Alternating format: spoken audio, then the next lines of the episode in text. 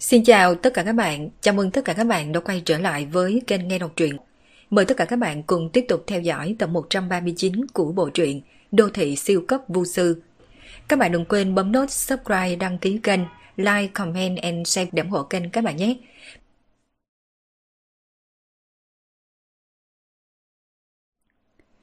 Nhà xưởng rất lớn, theo loại phong cách xưa cũ, cao chừng 5-6 mét, tất cả đều là dùng cây cột trụ ngắn để chống. Trung gian cũng không có bất kỳ vật che chở nào. Mà giờ khắc này, trong nhà xưởng đã có không ít người tụ tập. Phương Minh thô sơ giảng lược nhìn lướt qua, có chừng hơn 100 người. Chẳng qua, những người ở đây đều rất ít giao lưu cùng nhau. Từ khắc phân phó Phương Minh cùng tiền gia lý đứng tại chỗ không nhúc nhích mà chính ông ta thì đi về phía hàng đầu, rốt cuộc dừng ở vị trí thứ ba. Vị trí của nhị phẩm tham gia chánh sự cũng chính là ở chỗ này. Phía trước chính là vị trí của nhất phẩm đại thần cùng nội các đại học sĩ. Chẳng qua hiện nay chỉ có hai người đứng ở những vị trí này, hiển nhiên còn có một số lượng vị trí trống rất là lớn. Ngay trước nhất là một cái bục được xây cao hơn hẳn, bên trên bày biện một long ỷ mạ vàng. Phía dưới hai bên long ỷ có 8 người đàn ông mặc vest đen. Phương Minh đại khái có thể đoán ra 8 người đàn ông này chính là cái gọi là đại nội đái đao thị vệ. Kiến văn lịch năm 261 Triều hội lần thứ sáu bắt đầu. Theo dòng điệu nói như vịt đực truyền đến, đám người từ khắc đều hướng về Long ỷ hành lễ, nét mặt nghiêm túc, trong miệng la lên. Ngô Hoàng vạn tuế, vạn tuế, vạn vạn tuế. Cái này là vào triều sao? Còn chưa nhìn thấy hoàng đế đâu mà. Tiền gia lý đứng đằng sau nhìn Long ỷ trống rỗng, trên khuôn mặt già nua tràn đầy nghi ngờ. Với tư cách là vai chính bên trong buổi triều hội, thế nhưng Huệ đế kia lại chưa từng xuất hiện, làm sao có thể bắt đầu lên triều? Chẳng qua, ngay sau đó tiền gia lý liền hóa giải nghi ngờ. Ngay phía trước Long ỷ đột nhiên có một tấm vải trắng rơi ra, sau đó bên trên liền xuất hiện một hình chiếu. Một căn phòng xanh vàng rực rỡ xuất hiện trước mặt mọi người, mà trong gian phòng đó thì có bày một cổ quan tài màu đen. Đây là một cổ quan tài màu đen tuyền rất đặc biệt. Bốn phía quan tài chạm rỗng, bên trên điêu khắc rất là nhiều đường văn kỳ quái. Hơn nữa khác với những quan tài bình thường. Quan tài bình thường là hai bên nhếch lên giống như tàu thuyền. Bởi vì trong lòng mọi người, quan tài chẳng những là nơi người chết yên nghỉ, cũng là công cụ cần có để người chết vượt qua bỉ ngạn nơi cõi âm. Nhưng rất rõ ràng, cổ quan tài này tương phản với quan tài bình thường. Chính giữa nắp quan tài của cổ quan tài vừa vặn nhô lên thật cao, càng giống như vương miệng trên đỉnh đầu. Cộng thêm những đường vân tinh xảo, thay vì nói một cổ quan tài, thì càng không bằng nói đây là một tác phẩm nghệ thuật.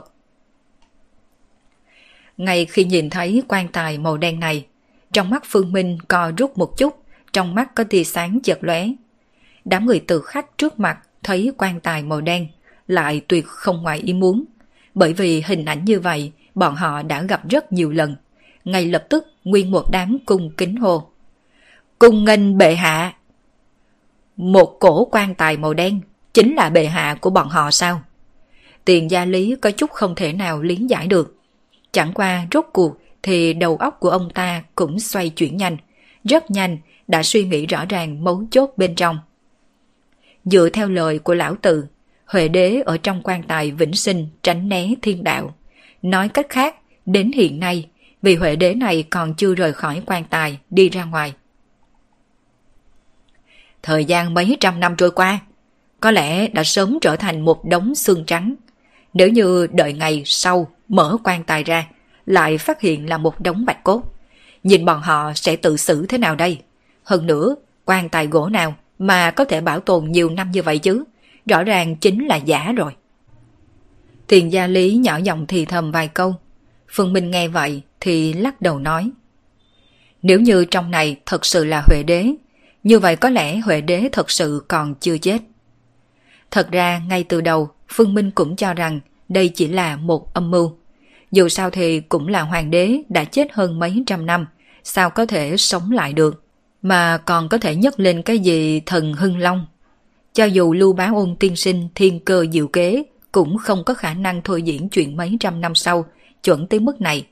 Đây không phải là sức người đủ khả năng đạt tới, chi ít Phương Minh không cảm thấy Lưu Bá Ôn tiên sinh lợi hại đến trình độ này. Thế sự tan thương, trong này có liên quan tới quá nhiều tin tức. Cho dù được xưng là sách thần tiên đoán thôi bối đồ, cũng chỉ bắt được đại khái tương lai mà thôi. Chỉ đoán được đại khái quỹ tích vận chuyển của lịch sử. Mà bây giờ khi thấy cổ quan tài này, Phương Minh thay đổi suy nghĩ ban đầu. Bởi vì hắn nhận ra la lịch của quan tài này. Khi thiên chi quan Từ trong những thư tịch mà sư phụ đã để, Phương Minh đã đọc một quyển sách nói tới những vật che đậy thiên cơ. Mà trong những bảo vật này có một vật được con người chế tạo ra, có tên gọi là khi thiên chi quan. Khi thiên chi quan có tác dụng giống hệt tên của nó, dùng để lừa dối thiên đạo.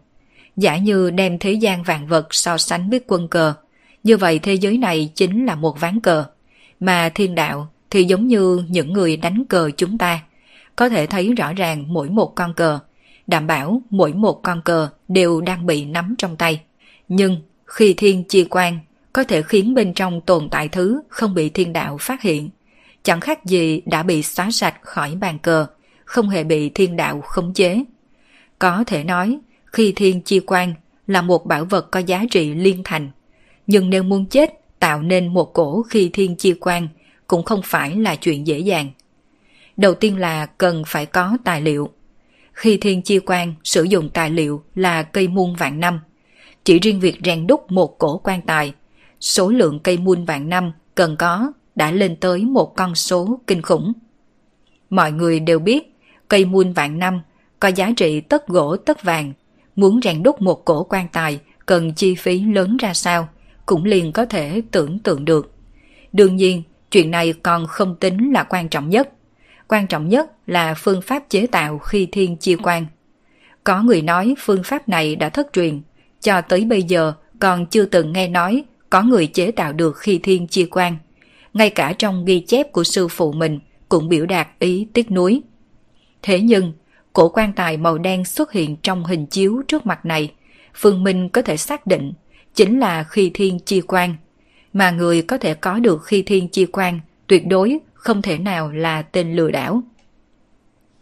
Nguyên nhân rất đơn giản, nếu như hắn cần tiền, chỉ cần hơi lộ chút tiếng gió, sẽ có vô số thế lực tìm tới trả giá trên trời mua lại cổ quan tài này. Nếu như sợ bị người mưu hại, tài mệnh, vậy trực tiếp mổ xẻ cổ quan tài này ra. Chỉ là bán gỗ mun cũng có thể thu được một con số thiên văn. Lẽ nào Huệ Đế thật sự không chết? Đây quả thật là bố cục của Lưu Bá Ôn tiên sinh. Phương Minh nhẹ giọng nói. Lão sư, người nói cái gì? Tiền gia lý còn tưởng rằng mình nghe nhầm. Giữa lúc ông ta chuẩn bị hỏi tiếp, phía trước lại có động tĩnh khác. Chư vị, hôm nay triều tập triều hội là vì có một chuyện rất quan trọng muốn tuyên bố. Đại Minh Triều chúng ta rốt cuộc cũng nghênh đón quốc sư mới. Trên đài cao đột nhiên có một ông lão xuất hiện, mà theo tiếng nói của ông ta, ở đây bắt đầu trở nên rối loạn hết lên. Đại Minh Triều chuyên thiết lập chức quốc sư, đứng trên hàng tam ti lục bộ, so với nội các đại học sĩ còn cao hơn một bậc, là người có địa vị cao nhất ngoài trừ Huệ Đế ở Triều Minh. Nhưng cho dù là người mê làm chức quan như từ khắc, cũng chỉ dám đặt mục tiêu của mình lên chức nội các đại học sĩ mà thôi, không hề dám có chút vọng tưởng đối với chức vị quốc sư. Nguyên nhân là vì chức vị quốc sư này, năm đó Lưu Bá Ôn tiên sinh đã bố trí xong từ sớm. Lẽ nào đã tìm được người thừa kế quốc sư mà Lưu Bá Ôn tiên sinh chỉ định sao?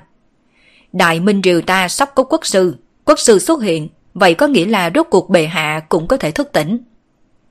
Sau khi thời gian kinh ngạc trôi qua, trên mặt mấy người từ khắc lộ ra kích động.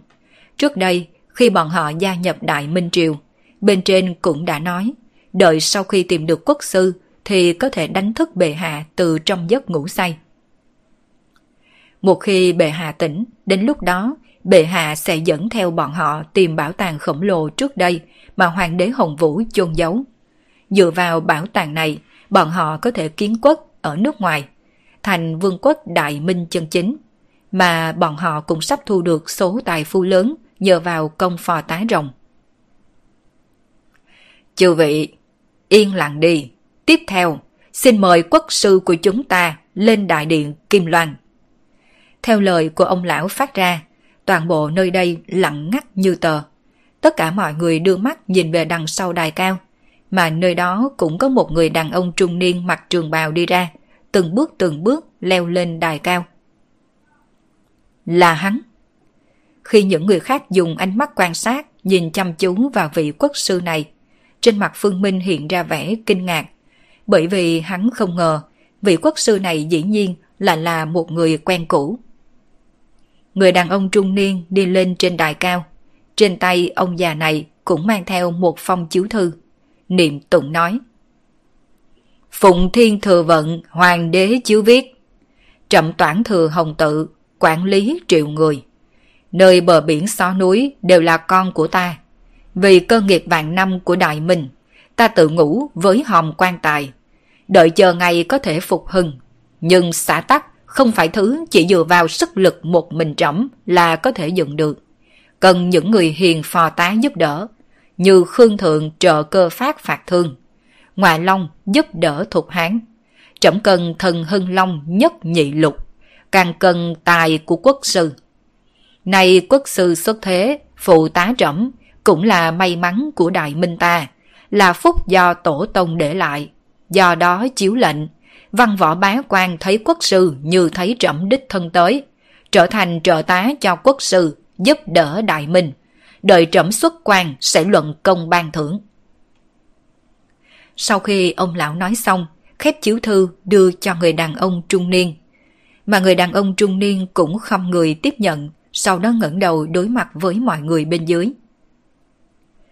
Chư vị đồng liêu, được bệ hạ ban ân, nay tôi đảm nhận chức vụ quốc sư, thật sự vô cùng kinh sợ.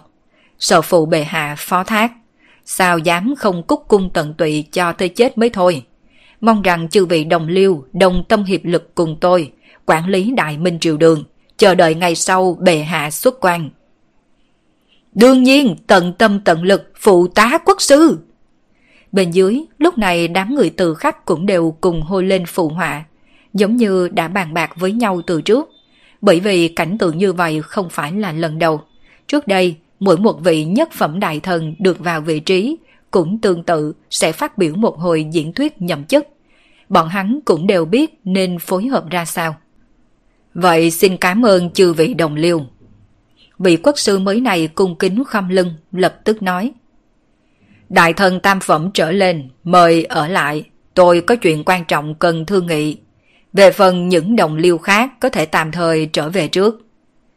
Nghe được lời quốc sư mới nói, lại không có nhiều người đứng dậy rời đi. Điều này làm cho đôi mắt già nua của tiền gia lý khẽ đảo. Thì ra hơn 100 người tại đây gần như đều là đại thần tam phẩm trở lên. Chỉ có mình và lão sư là bất nhập lưu từ cử phẩm. Lão tiền, hai người đi về trước đi.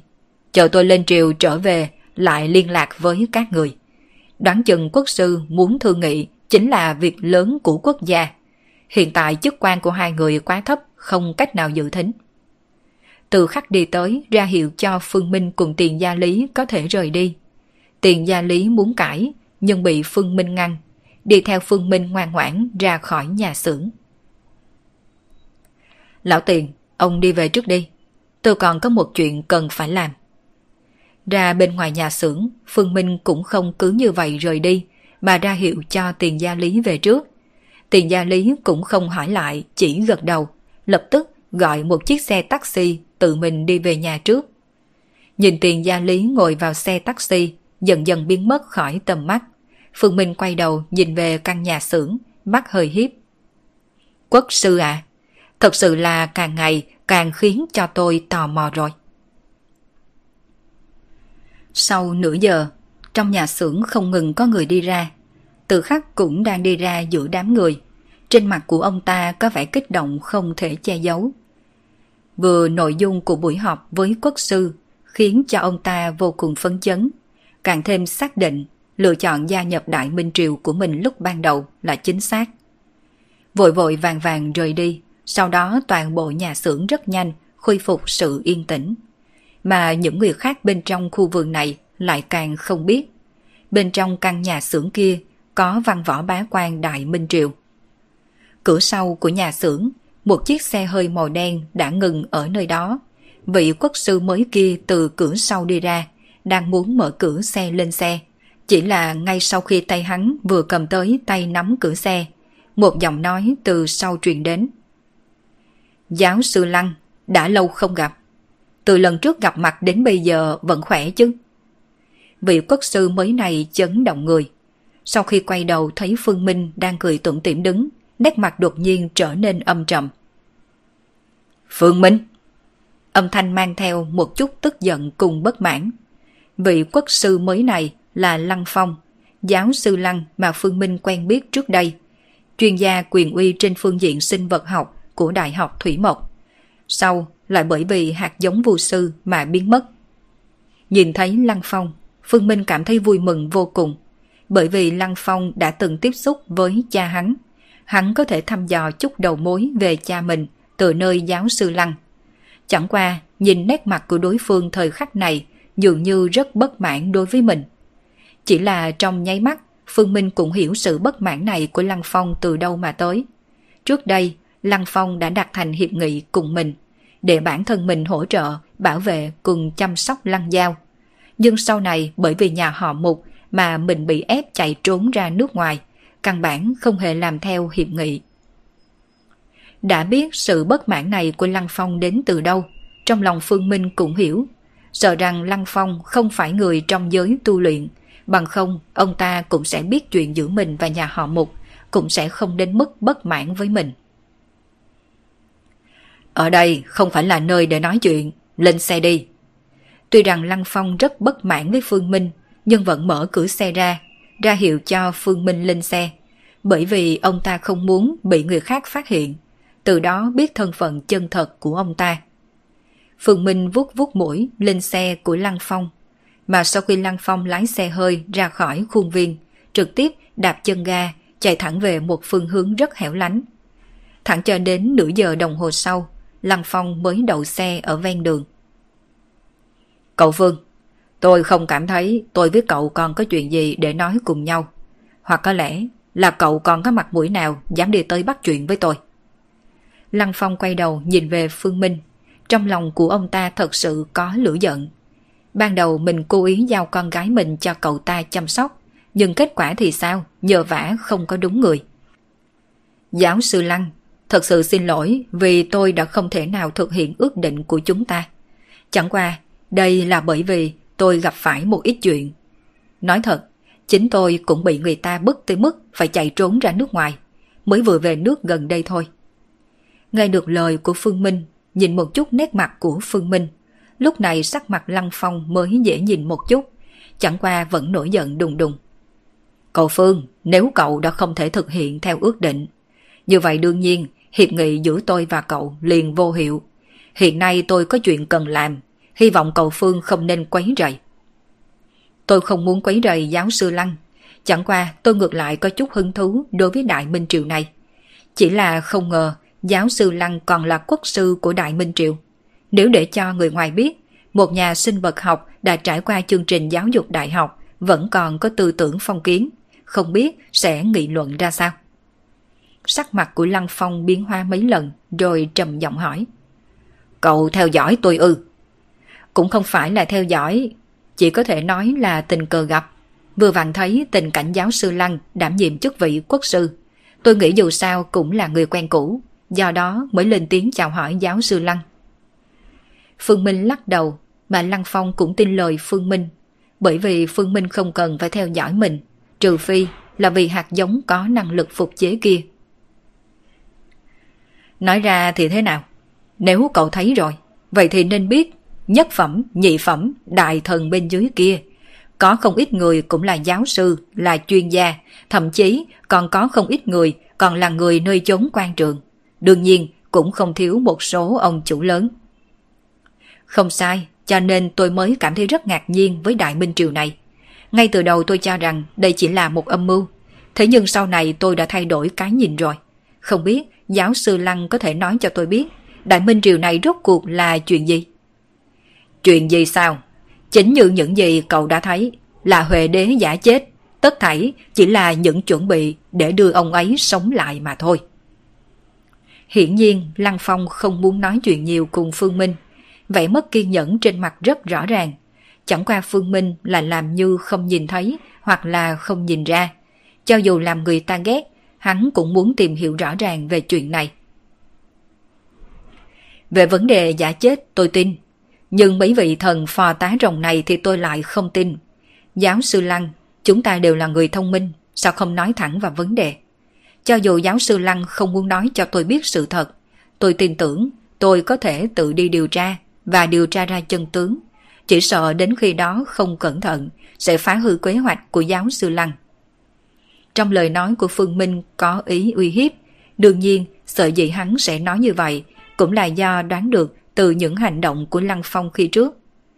Sau khi Lăng Phong nhìn thấy bản thân mình, mặc dù rất bất mãn với mình, nhưng mà vẫn để cho mình lên xe, đã nói rõ lên một điểm, đó chính là Lăng Phong không muốn để cho người khác biết thân phận thật sự của ông ta.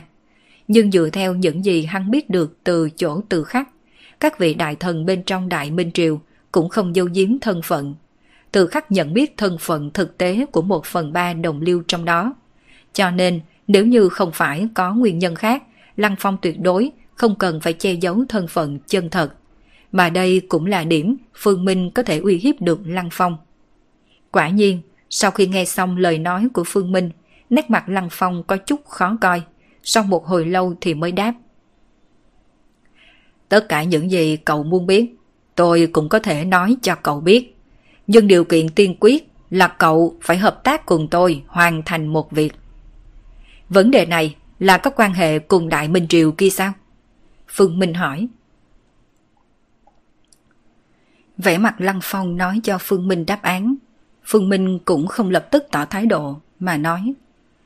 Tôi không thể nào đáp ứng ông dưới tình huống không biết chút gì. Đối với cậu thì chuyện này chỉ có lợi mà không có hại. Hơn nữa cũng không phải là chuyện thương thiên hại lý gì. Dường như Lăng Phong cũng biết Phương Minh sẽ trả lời như thế nào trực tiếp bồi thêm một câu. Nếu là như vậy, ngược lại có thể hợp tác. Trên mặt Phương Minh lộ ra tươi cười. Nếu như dưới tình huống không làm những chuyện thương thiên hại lý, còn có thể có lợi cho bản thân, hắn không đáp ứng mới là có bệnh. Nghe được đáp án khẳng định của Phương Minh, sắc mặt Lăng Phong hơi dễ nhìn hơn một chút. Chẳng qua không lập tức bắt đầu nói cho Phương Minh chân tướng, mà là từ trên xe lấy ra một gói thuốc lá, châm cho mình một điếu, bắt đầu hút. Cảm ơn, tôi không hút. Phương Minh xua tay cự tuyệt. Lăng Phong không để ý, tự mình rút thuốc ra hút. Đến cuối cùng chỉ còn mấy ngụm, mãnh liệt hút vào hết, sau đó gạt tàn thuốc đi, đóng cửa sổ xe. Nói thật với cậu, Đại Minh Triều này là tồn tại nửa thật nửa giả. Câu nói đầu tiên của Lăng Phong liền để cho Phương Minh cảm thấy kinh ngạc. Chẳng qua Phương Minh không nói gì, mà chờ Lăng Phong tiếp tục nói tiếp. Nửa năm trước, tôi mới tiếp xúc với tổ chức tên là Đại Minh Triều này. Đó là một người bạn thân thiết của tôi gia nhập Đại Minh Triều, sau đó muốn đề cử tôi vào trong hội. Đương nhiên lúc ấy tôi không tin mấy cái khái niệm hoàng đế này. Chẳng qua thấy người bạn già của tôi bị lừa quá là sâu. Vì có thể kéo người bạn già này ra, nên tôi mới giả bộ đồng ý. Nửa năm trước, Lăng Phong cũng giống hệt như Phương Minh hôm nay, đi theo tham gia lên triều một lần. Ở trong triều, ông ta cũng nhìn thấy được hình chiếu. Chẳng qua ông ta cảm thấy hình ảnh này là giả, nào có quan tài gì mà mấy trăm năm không mục nát, trừ phi là được bịt kín một cách cực kỳ tốt. Nhưng nếu được bịt kín giỏi như vậy, sao những người đó có thể đi vào chụp hình? Lăng Phong giả ý gia nhập vào Đại Minh Triều, ngay từ đầu chỉ trở thành bác phẩm quan viên. Mà dưới sự cố ý tiếp cận của ông ta rất nhanh, lập tức phát hiện tổ chức này có một số mánh khóe. Rất nhiều quan viên trong tổ chức này đều là được mời gia nhập vào. phần lớn đều gặp phải tình huống giống như từ khắc. Chính là phát hiện đồ cổ trong nhà, sau đó liền tin rằng đây là thật, mà số ít thì bị loại người như từ khắc này thu làm thuộc hạ. Chẳng qua, ngoài trừ những người này ra, ở Đại Minh Triều còn có một số ít người khác. Đó chính là những người có tên gọi cấm vệ cung đình, tiến hành bí mật quan sát. Lăng Phong phát hiện những cấm vệ này là người cùng phe, hay nói đúng hơn là chỉ nghe mệnh lệnh của một người. Người này không phải ai khác mà chính là nội các đại học sĩ kiêm thủ phụ Đại Minh Triều, cũng là một ông lão có chức quan lớn nhất Đại Minh Triều. Lăng Phong bắt đầu theo dõi vị mông thủ phụ đại nhân này. Ông ta phát hiện vị mông thủ phụ đại nhân có một tòa biệt thự tư nhân ở Thượng Hải, mà ông ta thừa dịp lúc biệt thự không có người đã len lén đột nhập vào trong, tìm được một phần văn kiện bí ẩn trong phòng làm việc. Từ đó biết toàn bộ chân tướng tổ chức Đại Minh Triều. Người nằm bên trong quan tài thật sự là Huệ Đế. Chỉ có điều, căn bản không hề có cái gọi là thần hưng long. Cũng căn bản không hề có phục hưng gì. Đây hết thảy là một âm mưu đã được thiết kế cẩn thận từ 30 năm trước. Mà thân phận chân chính của vị mông thủ phụ đại nhân kia thật ra là một thương nhân buôn bán đồ cổ. Trên mặt Lăng Phong mang theo vẻ trào phúng. Bố cục đã được bố trí mấy chục năm, hơn nữa còn là mưu kế tỉ mỉ, làm sao có thể không khiến những người kia bị lừa. 30 năm trước, khi vị mông thủ phụ đại nhân xuống nông thôn thu đồ cổ, vừa vặn có người dân bản xứ đã đào được phần mộ của một quan viên thời Minh Triều. Lúc kia, những người miền núi không hề có khái niệm đồ cổ, chỉ lấy những vàng bạc châu báu trong phần mộ đi. Mấy trăm món đồ sứ đều bị đánh nát, mảnh nhỏ rơi đầy đất. Vị mông thủ phụ đại nhân thấy một màn như vậy, tự nhiên đau lòng không thôi. Hơn nữa sau đó ông ta bí mật điều tra cẩn thận mới biết. Khi còn sống, vị quan viên Minh Triều này có trách nhiệm quản lý lò sứ của triều đình. Những món đồ sứ này đều là những thứ ông ta thích nhất khi còn sống, cho nên sau khi chết mới có thể chôn cùng. Đồ sứ biến thành mảnh nhỏ tuy rằng cũng đáng tiền, nhưng quá trình phục hồi rất là phiền phức mà thời gian đó cũng không có cách phục hồi đồ cổ tốt như bây giờ. Vị môn thủ phụ đại nhân này đang đau lòng hết sức, đột nhiên nghĩ đến trước đây cha ông ta có nói cho ông ta biết bí ẩn của gia tộc, vì vậy nổi lên tâm tư khác. Tôi nghĩ hẳn là cậu có thể đoán ra. Sau khi kể tới đây, đột nhiên Lăng Phong đình chỉ giảng thuật mà bắt đầu khảo nghiệm Phương Minh gia tộc của vị thủ phụ đại nhân kia. Sợ rằng chính là người thủ lăng trước đây Chu Nguyên Chương để lại để bảo vệ lăng mộ Huệ Đế. Người thủ lăng, đây là người mỗi khi triều đại thay đổi hoàng lăng sẽ xuất hiện. Mà ngoài trừ hoàng lăng, thậm chí một số gia tộc lớn cũng sẽ sắp xếp người thủ lăng. Nếu có người tỉ mỉ điều tra liền sẽ phát hiện rất nhiều thôn dân phụ cận cổ mộ hoàng lăng đều có dòng họ rất đặc biệt bởi vì tổ tiên của những thôn dân này chính là người thủ lăng. Dòng họ của bọn họ đều là do hoàng đế đương thời ban tặng, có hàm nghĩa rất đặc thù. Tỷ như hậu nhân nhà họ Mông, thủ vệ lăng mộ Tần Thủy Hoàng tiếng tâm lừng lẫy, có đệ tử bác kỳ đặc biệt, có trách nhiệm thủ lăng triều đại nhà Thanh, địa vị vô cùng cao, đại ngộ vô cùng tốt. Kỳ thật, điểm này cũng có thể lý giải. Thủ lăng là làm gì? Đó là người có trách nhiệm bảo vệ tổ tông. Thật ra người cổ đại rất coi trọng chữ hiếu. Nếu như tổ tông không được an sinh, vậy bọn họ chính là tội nhân. Cho nên cũng sẽ đối tốt với người có trách nhiệm hầu hạ tổ tông. Chẳng qua, tình huống của Huệ Đế lại có chút khác biệt. Lúc đó, Huệ Đế bị chú của ông ta cướp đi Giang Sơn, là vì trốn tránh chú mình truy sát mà lẫn trốn đi. Sau khi ông ta chôn cất bản thân mình, đã để những thuộc hạ trung thành của mình thủ lăng. Nhưng Huệ Đế là người chạy trối chết, người thủ lăng của ông ta đương nhiên không thể hưởng thụ đãi ngộ đặc thù của nhân viên công vụ. Thời gian ngắn thì còn hoàn hảo, nhưng một thời gian sau, lòng người cũng liền thay đổi. Đến sau này, người thủ lăng đều rối rít rời đi. lại trải qua năm tháng khá dài lưu chuyển, rất nhiều đời sau của người thủ lăng, căn bản cũng không biết chuyện của tổ tiên mình. Vị thủ phụ đại nhân kia cũng là bởi vì trước đây tổ tiên đã đọc khá nhiều sách, biết chữ, cho nên có để lại ghi chép. Chính bởi vì đoạn điển cố Hán tử đạo, vị thủ phụ đại nhân lập tức thay đổi tâm tư. Sau khi ông ta sửa sang hết các mảnh vỡ của đồ cổ, liền cố ý lẫn vào bên trong các đội công nhân. Đợi khi người ta đào xong móng, liền len lén chia mấy món đồ cổ này vào mấy hộp sắt đen rồi chôn xuống đất. 30 năm trước cũng là lúc biệt thự của từ khắc mới bắt đầu xây dựng. Vị thủ phụ đại nhân kia rất rõ ràng. Những người có thể vào nơi này không phú thì cũng quý. Mà tuy rằng từ khắc không làm quan, nhưng tích lũy trong những năm qua cũng không ít.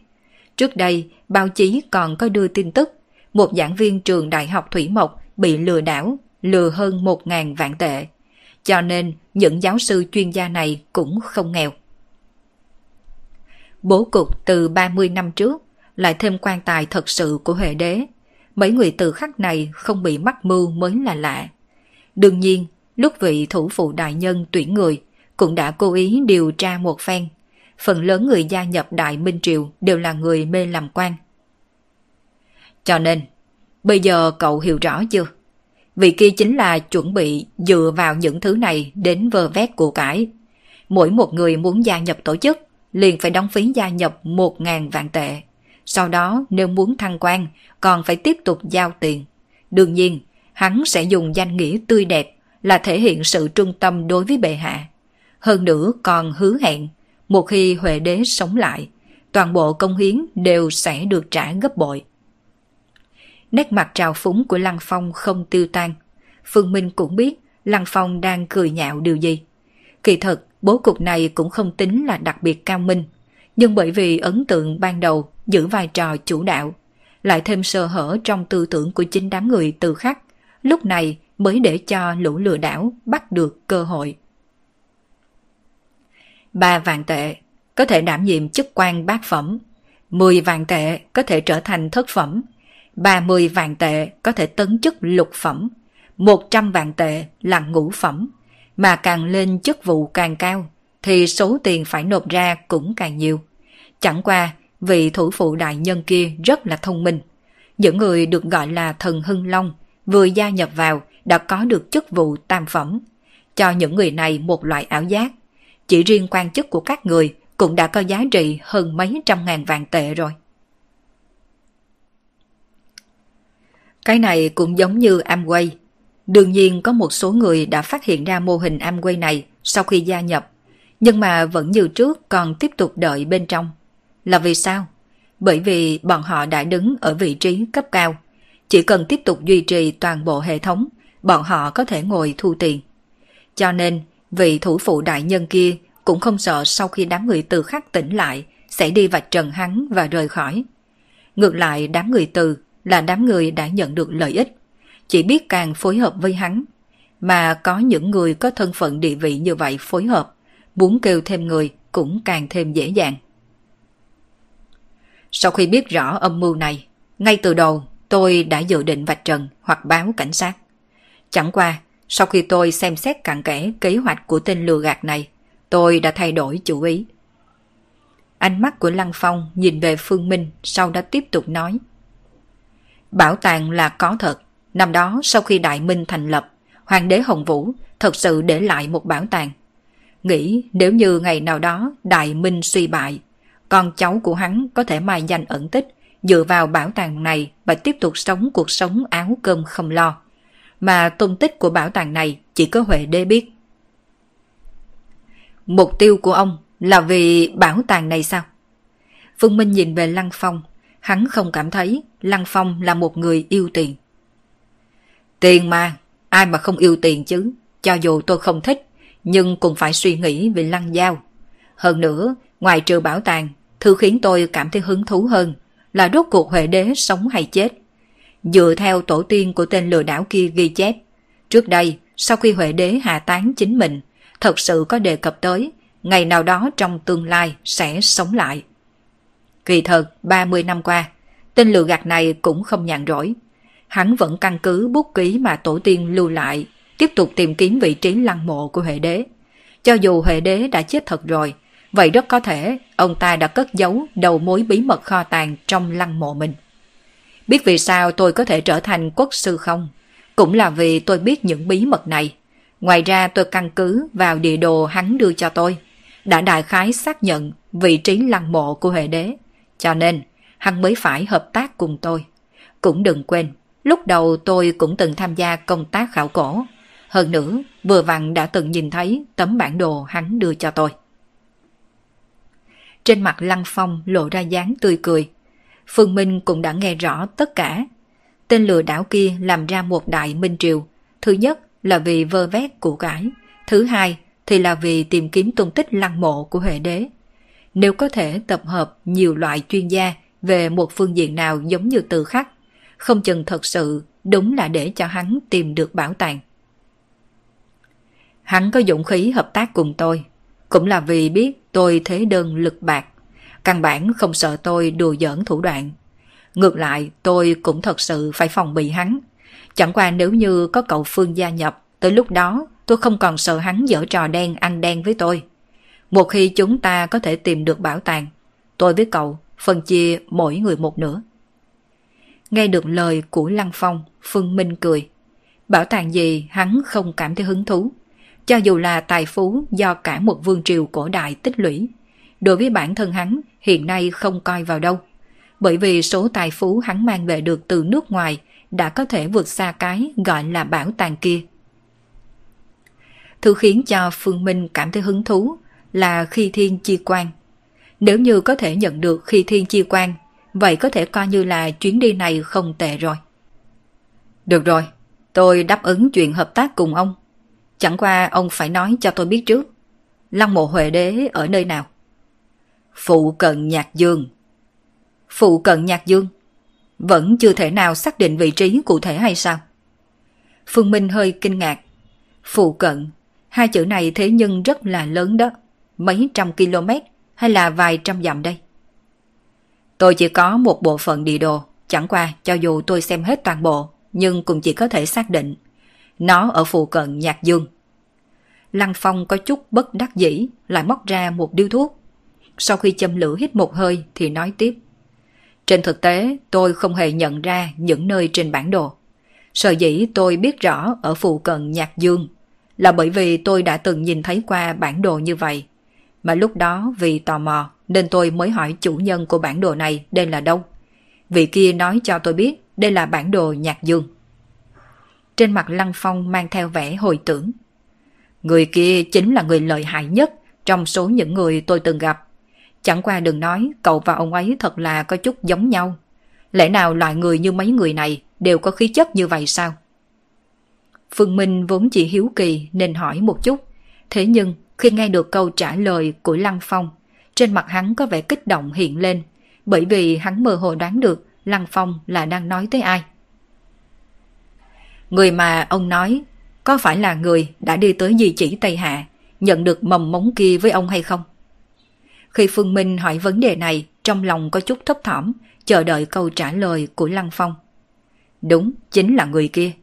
Còn bản đồ này là vào một ngày khi chúng tôi hạ trại. Đêm hôm khuya khoắt, tôi thấy ông ấy mang tấm bản đồ ra, một mình quan sát dưới ánh trăng. Cho nên hiếu kỳ nhìn một cái rồi hỏi một câu. Lẽ nào trước đây, cha tôi cũng đang tìm kiếm lăng mộ của Huệ Đế? Dưới sự kích động, Phương Minh trực tiếp nói ra lời trong lòng. Nghe nói như vậy, Lăng Phong ngược lại ngây ngẩn cả người, cặp mắt trợn thật to nhìn chăm chăm Phương Minh. Cho đến khi thuốc lá trên tay cháy hết, làm phỏng ngón tay của ông ta, ông ta mới kịp phản ứng. Cậu nói Phương Tiên Sinh là cha cậu sao? Lăng Phong nhìn chòng chọc vào mặt Phương Minh, không đợi Phương Minh đáp, liền lẩm bẩm. Giống, càng xem càng giống. Cậu không nói tôi còn không nghĩ tới. Cậu vừa nói ra khiến tôi càng nhìn, càng cảm thấy đúng là cậu rất giống Phương Tiên Sinh. À, đúng rồi, hai người đều mang họ Phương. À, vì sao ngay từ đầu tôi không có nghĩ tới chứ? Phương Minh nhìn Lăng Phong đã thay đổi trạng thái hoàn toàn kia, hơi mỉm cười. Xem ra, cha mình đã khiến Lăng Phong có ấn tượng rất sâu sắc. Không ngờ cậu là con trai của Phương Tiên Sinh. Lúc trước thái độ của tôi có nhiều chỗ không đúng. Tôi xin lỗi cậu nha. Thái độ của Lăng Phong rất là thành khẩn, ngược lại khiến Phương Minh có chút cảm thấy ngại ngùng. Bất quá trong lòng hắn lại cảm thấy rất tự hào thay cho cha mình. Chỉ bởi vì bản thân mình là con trai của ông, đã có thể khiến thái độ của Lăng Phong đối với mình đảo ngược 180 độ. Giáo sư Lăng quá khách khí rồi, cha tôi là cha tôi, mà người có ân với ông cũng là cha tôi. Cho nên ông không cần cảm thấy có lỗi gì đối với tôi. Kìa, làm sao có thể giống nhau? Nếu tôi biết cậu là con trai của ân công, vậy khẳng định không thể đối xử với cậu bằng thái độ như trước được. Lăng Phong lắc đầu như trống bỏi, kiên trì nói. Trước đây nếu không phải bởi vì cha cậu tôi đã sớm mất mạng. Đáng tiếc, cha cậu là kỳ nhân chân chính. Chính tôi muốn báo đáp cũng không có cơ hội. Hơn nữa tôi cũng biết những kỳ nhân như cha cậu chắc hẳn sẽ chướng mắt đối với báo đáp của tôi. Phương Minh có chút dở khóc dở cười. Sớm biết rằng thái độ của Lăng Phong sẽ chuyển biến nhanh tới như vậy. Hắn tuyệt đối sẽ không tiết lộ quan hệ giữa mình cùng cha mình. Bởi vì không có tầng quan hệ kia, hắn còn có thể hãm hại Lăng Phong. Dù thế nào thì hắn cũng rất muốn có được viên hạt giống vô sư kia. Nhưng bây giờ thì... Nếu cậu đã là con trai của ân công, vậy tôi cũng nói thật cho cậu biết. Kỳ thật, sợ dĩ tôi sẽ coi trọng bảo tàng của hệ đế. Là vì có người nói trong lăng mộ của hệ đế có một món bảo vật. Bảo vật này có thể mở hạt giống thần bí kia ra. Nghe thấy mấy lời nói thành thật của Lăng Phong, Phương Minh càng cảm thấy không biết nên nói cái gì.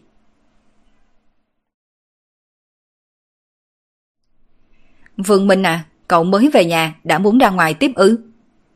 Trong cửa hàng vu đạo quán, ánh mắt của đại trụ tràn đầy u oán. Thái độ này của Phương Minh hoàn toàn là muốn làm ông chủ phủi tay. Toàn bộ cửa hàng đều giao cho cậu ta xử lý. Nhưng quan trọng nhất là cậu ta không hề có bản lĩnh của Phương Minh. Gặp phải khách hàng tới cửa cũng không giải quyết được. Cho nên khi Phương Minh không có đây, cửa hàng vu đạo có mở cửa cũng không khác gì đóng cửa.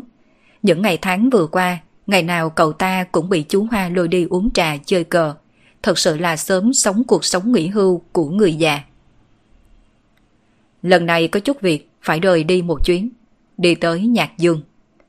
Phương Minh thấy ánh mắt u oán của đại trụ, nhưng hắn cũng rất bất đắc dĩ. Không phải hắn muốn chạy ra ngoài nhiều, thật sự hắn bắt buộc phải đi chuyến này. Dựa theo lời của giáo sư Lăng, hẳn là trong lăng mộ của Huệ Đế có chìa khóa mở ra hạt giống vô sư. Tuy rằng Phương Minh cảm thấy chuyện này không có khả năng lắm, nhưng cũng nói lên một điều, chính là trong lăng mộ của Huệ Đế có đồ vật tương quan cùng vô sư. Lại thêm khi thiên chi quan, chỉ riêng hai điểm này liền đủ hấp dẫn hắn. Lại càng không cần phải nói, còn có thể tìm được đầu mối về hướng đi của cha mình. Nên chuyến hành trình tới Nhạc Dương này, hắn nằm ở thế không đi không được. Sau 15 phút, Phương Minh xuất hiện ở lối vào phố đồ cổ Đông Đài, mà không bao lâu sau đã có một chiếc xe thương vụ dừng bên đường. Lăng Phong ở trên xe quay qua vẫy vẫy tay với hắn, đợi sau khi Phương Minh lên xe, liền lái xe đi về phía đường cao tốc, cuối cùng dừng ở trạm phục vụ đầu tiên trên đường cao tốc.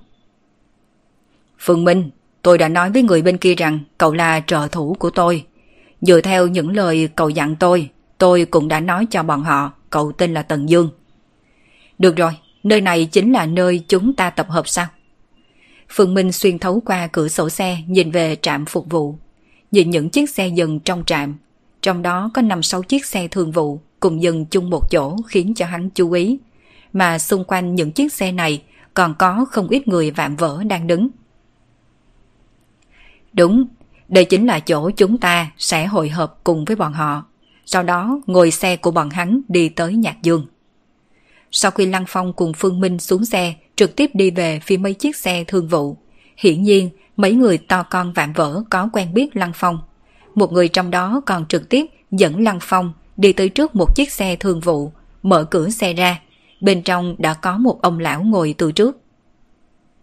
Thủ phụ đại nhân, quốc sư đến rồi. Ông lão đưa mắt nhìn về Phương Minh đang đứng sau lưng Lăng Phong. Đôi mắt già nua có sự sắc bén xuyên thấu lòng người.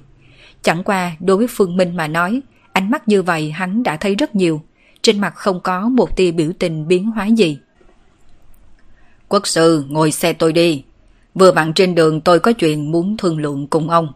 Về phần vị trợ thủ này, để cho anh ta ngồi ở một chiếc xe đằng sau đi. Lời của ông lão khiến cho Lăng Phong sửng sốt một chút. Chẳng qua ngay sau đó vẫn gật đầu đáp ứng. Tiểu Tần à, cậu cứ ngồi chiếc xe đằng sau đi, nếu như có chuyện gì liền trực tiếp gọi điện thoại cho tôi. Dạ vâng, ông chủ, vậy tôi đi chiếc xe kia. Phương Minh gật đầu, ở trước mặt người ngoài, Lăng Phong sắm vai ông chủ, mà hắn là thuộc hạ của Lăng Phong. Chiếc xe thường vụ ở ngay kề sau, khi cửa xe được mở, bên trong đã có người ngồi. Nữ có, nam có, chẳng qua ngồi ở vị trí chính giữa là là hai cô gái trẻ tuổi. Lúc này cũng vừa vặn, đều đưa ánh mắt nhìn về Phương Minh bên ngoài cửa xe. Ai bảo cậu mở cửa xe này? Xe cậu phải ngồi là xe đằng sau kìa. Người vạm vỡ đi theo Phương Minh lập tức giật ngược Phương Minh lại, đồng thời cúi người thấp giọng nói xin lỗi với mấy người trong xe. Cô Lý thật là ngoài ý muốn, quấy rối đến cô rồi. Không sao. Giọng nói vui vẻ từ trong xe truyền ra, nhưng ngay sau đó cửa xe liền đóng. Mà dưới ánh mắt bất thiện của người đàn ông vạm vỡ, Phương Minh chỉ có thể im lặng đi về chiếc xe đằng sau. Dĩ nhiên là cô ấy, không biết có nhận ra mình hay không. Vừa đi vào, trong đầu Phương Minh lại nhớ đến dung mạo của hai cô gái đã thấy khi mới mở cửa xe. Một người trong đó hắn không có nhận ra, nhưng một người khác thì hắn lại có ấn tượng. Ban đầu ở tổ địa nhà họ La đã gặp được cô bé kia rồi, hình như tên là Tiêu Ngọc Nhi. Trong lòng Phương Minh lẩm bẩm một câu, sau đó dưới cái nhìn chăm chăm của người đàn ông vạm vỡ, hắn đi về phía một chiếc xe con ở cuối cùng. Trên chiếc xe này chỉ có một tài xế đang ngồi, mà trong xe thì bày rất là nhiều thùng dụng cụ. Rất hiển nhiên đây là một chiếc xe chở đồ. Ai, đãi ngộ này. Phương Minh bất đắc dĩ cười cười, chẳng qua hắn cũng không để ý, trực tiếp ngồi lên ghế kế người lái, chờ đoàn xe xuất phát. Lúc này trên chiếc xe thứ hai, khuôn mặt Tiêu Ngọc Nhi lại có vẻ không thể tưởng tượng được. Nhớ lại gương mặt thoạt nhìn có chút hiền lành của người ngoài cửa xe ban nãy. Cô nhỏ giọng thì thầm. Hẳn không phải là hắn đi. Chỉ là trùng hợp mà thôi. Ngọc Nhi à, em nói cái gì vậy chứ? Bên cạnh Tiêu Ngọc Nhi, Lý Như hơi nghi hoặc một chút hỏi. Um, không có gì, đúng rồi chị Như à. Chị biết rõ tất cả mọi người tham gia trong đội ngũ lần này sao? Tiêu Ngọc Nhi không trả lời, ngược lại hỏi một vấn đề khác. Um, trước khi lên đường, chị đã xem danh sách đội ngũ rồi. Lần này ngoài trừ chúng ta ra, còn lại đều là thuộc hạ của quyền hoàng. Lý Như đáp, toàn bộ đều là thuộc hạ của quyền hoàng sao? Dường như Tiêu Ngọc Nhi muốn xác định chắc chắn đáp án này. Lý Như không biết vì sao người chị em tốt này của mình lại thắc mắc vấn đề đó, nhưng vẫn suy nghĩ một chút rồi trả lời. Uhm, hình như có thêm hai người khác. Hai người mới gia nhập vào. Mà người mới mở cửa sổ xe là một trong số đó sao? Ừ, hình như là vậy. Xem thái độ của thuộc hạ quyền hoàng đối với hắn. Hắn không phải là người của quyền hoàng. Chẳng qua có vẻ thân phận địa vị cũng không cao. Hắn chỉ là một trợ thủ mà thôi. Nghe được suy đoán của Lý Như, Tiêu Ngọc Nhi biểu môi. Nếu như cô không nhận sai, thật sự là người kia mà nói, vậy người kia tuyệt đối không phải chỉ là một trợ thủ đơn giản. Giới tu luyện, có mấy người có thể khiến cho người ấy làm trợ thủ kia chứ. Ngọc Nhi, lần này chúng ta đi tìm lăng mộ của Huệ Đế. Mặc dù nói chúng ta hợp tác cùng quyền hoàng, nhưng chị không yên tâm với quyền hoàng này. Hơn nữa có người nói, quyền hoàng còn chiêu mộ được mấy kỳ nhân dị sĩ, có bản lĩnh đặc thù giống như em. Lần này chúng ta phải vô cùng cẩn trọng đề phòng mấy người kia. Cô chủ nói không sai, những thuộc hạ bình thường của quyền hoàng này, đám người chúng tôi có thể giải quyết. Thế nhưng, thủ đoạn của mấy kỳ nhân dị sĩ kia không phải chúng tôi có thể đối phó. Lần này còn phải trông cậy vào cô Tiêu. Hai nam thanh niên khác ngồi trên xe cũng theo chân mở miệng. Từ huyệt thái dương nhô cao của bọn họ là có thể phán đoán hẳn hai người này là cao thủ nội gia. Mọi người không cần quá lo lắng, nếu quyền hoàng muốn hắt đám người chúng ta, vậy cũng phải suy tính hậu quả một chút. Đến lúc đó tôi sẽ sai người nhìn chăm chăm nhất cử nhất động của mấy người kia. Chỉ cần chúng ta chú ý cẩn thận, còn không đến mức nhảy vào trong hầm của người khác đào đâu. Lý Như cũng mở miệng an ủi. Tiêu Ngọc Nhi nghe được cũng chỉ có thể gật đầu theo. Cô cũng đã từng thấy mấy kỳ nhân dị sĩ kia của quyền hoàng. Thật ra thực lực của mấy người đó không tính là cao. Trong đó chỉ có một người là cô nhìn không thấu. Thế nhưng cô tự nhận, nếu đánh nhau, còn chưa chắc được ai thắng, ai thua. Thế nhưng, người khiến cô bối rối lúc này không phải là mấy người đó mà chính là người vừa rồi kia. Nếu như vị kia thật sự là Phương Minh mà nói cho dù có là 100 cô cũng là vô ích. Thậm chí Tiêu Ngọc Nhi còn không dám nói suy nghĩ trong lòng ra. Cô sợ người kia cố ý che giấu tung tích, mà cô lại vạch trần thân phận của đối phương sẽ làm cho đối phương tức giận. Hậu quả này cũng không phải cô có khả năng gánh được. Ôm loại thấp thỏm trong lòng, dọc theo con đường này, Tiêu Ngọc Nhi không thể nào dưỡng thần được, thậm chí luôn có cảm giác sau đoàn xe kia có một cặp mắt đang nhìn mình chăm chăm. Từ Thượng Hải đến Nhạc Dương, đường đi cũng không ngắn. Đợi tới buổi trưa, đoàn xe lái vào một trạm phục vụ. Chẳng qua xe cũng không dừng ở trạm phục vụ phía trước, mà dừng ở một khu vực tư nhân đằng sau. Cậu ở trên xe đi, không cần xuống dưới. Một hồi sẽ có người đưa cơm hộp qua cho cậu. Xe dừng, Phương Minh đang muốn xuống xe, nhưng tài xế ngăn. Mà Phương Minh cũng chú ý, Toàn bộ đoàn xe chỉ có người của bốn chiếc xe dẫn đầu đi xuống, còn mấy người ở mấy xe đằng sau như hắn, ngay cả tư cách xuống nghỉ ngơi cũng không có. Lăng Phong cũng từ trên xe bước xuống, cùng xuống xe với vị lão giả kia. Ngay từ đầu Lăng Phong đã muốn đi về phía Phương Minh bên này, nhưng mà bị ông lão kia ngăn. Mà theo sát đó, mấy người ở chiếc xe thứ hai cũng đi xuống. Thủ phụ đại nhân, vì sao trợ lý của tôi không thể xuống xe? Xuống xe ăn một bữa cơm ở trạm phục vụ cũng không được sao? Lăng Phong có chút bất mãn. Yên tâm, sẽ không để cho người kia chết đói đâu. Một hồi sẽ có người đưa cơm cho cậu ta. Đúng rồi, giới thiệu cho quốc sư một chút. Người này chính là cô Lý, tổ tiên của cô Lý, có cùng thân phận với tổ tiên của tôi. Nghe được lời của quyền hoàng, ánh mắt Lăng Phong nhìn về Lý Như. Ông ta biết quyền hoàng nói cùng một thân phận là chỉ điều gì. Cũng chính là tổ tiên của cô Lý này cũng là người thủ lăng của Huệ Đế. Chào cô Lý. Lăng Phong cùng Lý Như lên tiếng chào hỏi. Sau đó dưới sự dẫn dắt của quyền thần, đoàn người đi vào trong sảnh. Mà bên trong cũng đã sớm bày một bàn cơm nước phong phú. Trong lúc đoàn người Lăng Phong đang ăn một bữa cơm phong phú thì bên phía Phương Minh cũng có người đưa cơm qua. Một phần cơm hộp tiện lợi rất là bình thường. Ăn trên xe đi. Sau khi ăn xong, nếu muốn tới nhà vệ sinh thì phải nói một tiếng. Thời gian khác không cho phép rời khỏi xe. Người vạm vỡ đưa hộp cơm cho Phương Minh, sau đó trầm giọng dặn dò. Phương Minh mỉm cười, dù sao thì hắn cũng không phải người được nuông chiều gì. Có cơm hộp thì ăn cơm hộp, lập tức cũng bắt đầu ngồi ăn ngay trên xe. Sau nửa giờ đồng hồ, đám người lăng phong cũng ăn no đi ra, mỗi bên tự trở lại trên xe mình. Mà Tiêu Ngọc Nhi vừa đi tới trước cửa xe, đột nhiên nghĩ tới điều gì. Quay người trở về phòng ăn cầm mấy loại hoa quả, đi về đoàn xe phía sau. Ngọc Nhi, em muốn làm gì? Lý Như có chút kỳ quái, yên lặng nhìn người chị em tốt của mình đi tới chiếc xe cuối cùng của đoàn xe rồi sau đó dần dần đưa mấy loại hoa quả trên tay vào cửa sổ. Sau đó hình như còn nói mấy câu gì cùng người trong xe, lúc này mới đi về. Quả nhiên là hắn, thật sự là hắn rồi. Tiêu Ngọc Nhi còn đắm chìm trong hình ảnh mới vừa thấy kia. Ngay cả Lý Như gọi cô đều không kịp phản ứng. Đường đường là đệ tử nhà họ Phương, người đứng đầu trong một đời trẻ tuổi của giới tu luyện. Dĩ nhiên lại ngồi yên trên một xe hàng hóa, bưng cơm hộp Hình tượng này thật khiến người ta khó mà tưởng tượng nổi. Sợ rằng có nói ra cũng không ai tin.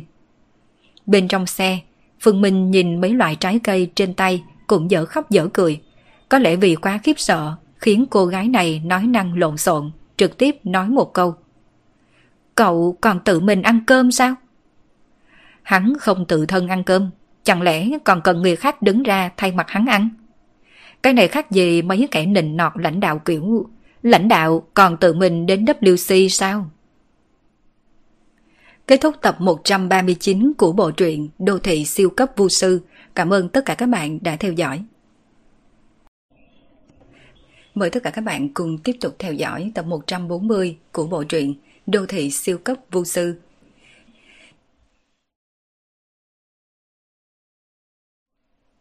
Đêm xuống, rốt cuộc, đoàn xe cũng lái vào phạm vi thành phố Nhạc Dương. Chẳng qua không lái vào trung tâm thành phố, mà trực tiếp lái hướng một danh lam thắng cảnh. Núi Thiên Nhạc sao? Nhìn ngọn núi ngoài cửa sổ xe, trên mặt Phương Minh lộ ra vẻ đang suy tư điều gì. Bởi vì Kim Dung nên có rất nhiều người biết tới ngũ nhạc, nhưng không biết ở bên ngoài ngũ nhạc còn có một ngọn núi Thiên Nhạc. Đương nhiên, sở dĩ núi Thiên Nhạc không nổi danh còn có một nguyên nhân khác là do nó thiếu hiểm trở, độ cao so với mặt biển cũng chỉ có hơn 1.000 mét. Lại thêm bởi vì nó là mảnh đất tiếp giao giữa ba tỉnh, không dễ dàng phát triển tuyên truyền. Tương đối giống với đạo lý ba nhà sư không có nước uống. Chẳng qua, thiên nhạc cực kỳ nổi danh trong văn hóa đạo giáo.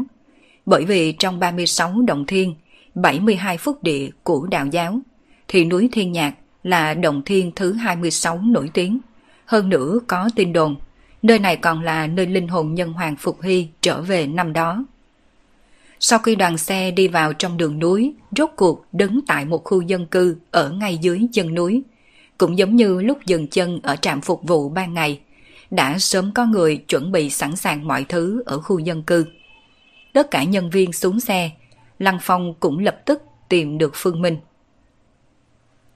Phương Minh, tôi vừa nhận được tin tức, bọn họ muốn suốt đêm vào núi, hình như có nói trở ngại thời gian gì gì. Nếu như không vào núi ngay vào lúc này, sợ rằng sẽ phải đợi thêm 3 tháng. Ngày hôm nay vào núi luôn sao? Phương Minh không nói gì thêm, mà Lăng Phong tiếp tục nói. Vừa rồi trên đường đi, tôi cũng đã thử dò xét, xem như đã hiểu rõ phối trí đội ngũ này của chúng ta. Quyền Hoàng dẫn theo hơn 30 thuộc hạ. Ngoài ra còn có một cô gái họ Lý. Tổ tiên của cô gái họ Lý này cũng là người thủ lăng của Huệ Đế. Lần này là cô ta hợp tác cùng Quyền Hoàng bởi vì trên tay hai người bọn họ đều có một phần ba địa đồ. Ngoài ra, liền chỉ có hai người chúng ta. Nghe thấy những lời Lăng Phong nói, Phương Minh cũng hiểu. Trong đội ngũ của chuyến đi lần này, Lăng Phong gánh trách nhiệm tìm kiếm phương vị đại khái của Lăng Mộ Huệ Đế, mà vị trí cụ thể của Lăng Mộ thì do quyền hoàng cùng cô gái họ Lý đi tìm. Trên thực tế, Lăng Phong đã là không thể cung cấp bất kỳ trợ giúp gì cho quyền hoàng mà sở dĩ quyền hoàng dẫn theo Lăng Phong không phải là bởi vì quyền hoàng có lòng tốt muốn chia phần bảo tàng, mà quan trọng là quyền hoàng không có mò ra được lá bài tẩy của Lăng Phong, không biết căn bản trên tay Lăng Phong không có bất kỳ đầu mối hữu dụng nào. Ngoại trừ nguyên nhân này, đương nhiên còn có một nguyên nhân khác. Đó chính là quyền hoàng cảm thấy có thể ăn chắc Lăng Phong. Có lẽ sau khi thực sự tìm được bảo tàng, sẽ nảy sinh hành động giết người diệt khẩu cũng không chừng. Theo những gì tôi tìm hiểu, quyền hoàng cùng cô gái họ Lý kia cũng không có đồng lòng. Tuy rằng song phương có quan hệ hợp tác, nhưng ngầm phòng bị lẫn nhau, mà quyền hoàng có mời mấy vị dị nhân. Phương Minh, đến lúc đó, cậu cần phải cẩn thận chú ý. Phương Minh cười cười. Đối với mấy dị nhân, Lăng Phong nói, hắn cũng đã nhìn thấy. Trong đó có người thực lực mạnh nhất chỉ là địa cấp tầng 1, căn bản không cần để vào trong mắt. Đương nhiên, điểm này hiện nay hắn sẽ không nói cho Lăng Phong biết, miễn cho Lăng Phong buông lỏng cảnh giác. Đối với Phương Minh mà nói, nguy hiểm không phải người của quyền hoàng, nguy hiểm thật sự chính là lăng mộ của Huệ Đế. Một đế hoàng có được khi thiên chi quan, lăng mộ của người này sẽ đơn giản như vậy sao? Tất cả mọi người tự mang theo đồ đạc. Bây giờ chúng ta lập tức lên đường vào núi, mọi người nhớ cho kỹ, sau khi vào núi không được lớn tiếng huyền náo, cũng không được đi lại lung tung, nếu ai dám vi phạm, tự gánh lấy hậu quả, đã biết chưa? Người của quyền hoàng bắt đầu tổ chức, trong đó phần lớn người vạm vỡ đều vác theo bao lớn trên lưng. Đoàn người ở lại nhà dân nghỉ dưỡng sức một hồi, liền bắt đầu đi vào trong núi. Núi Thiên Nhạc không cao, nhưng là kéo dài dằn dặt, bằng không cũng sẽ không thể tiếp giáp với cả ba tỉnh.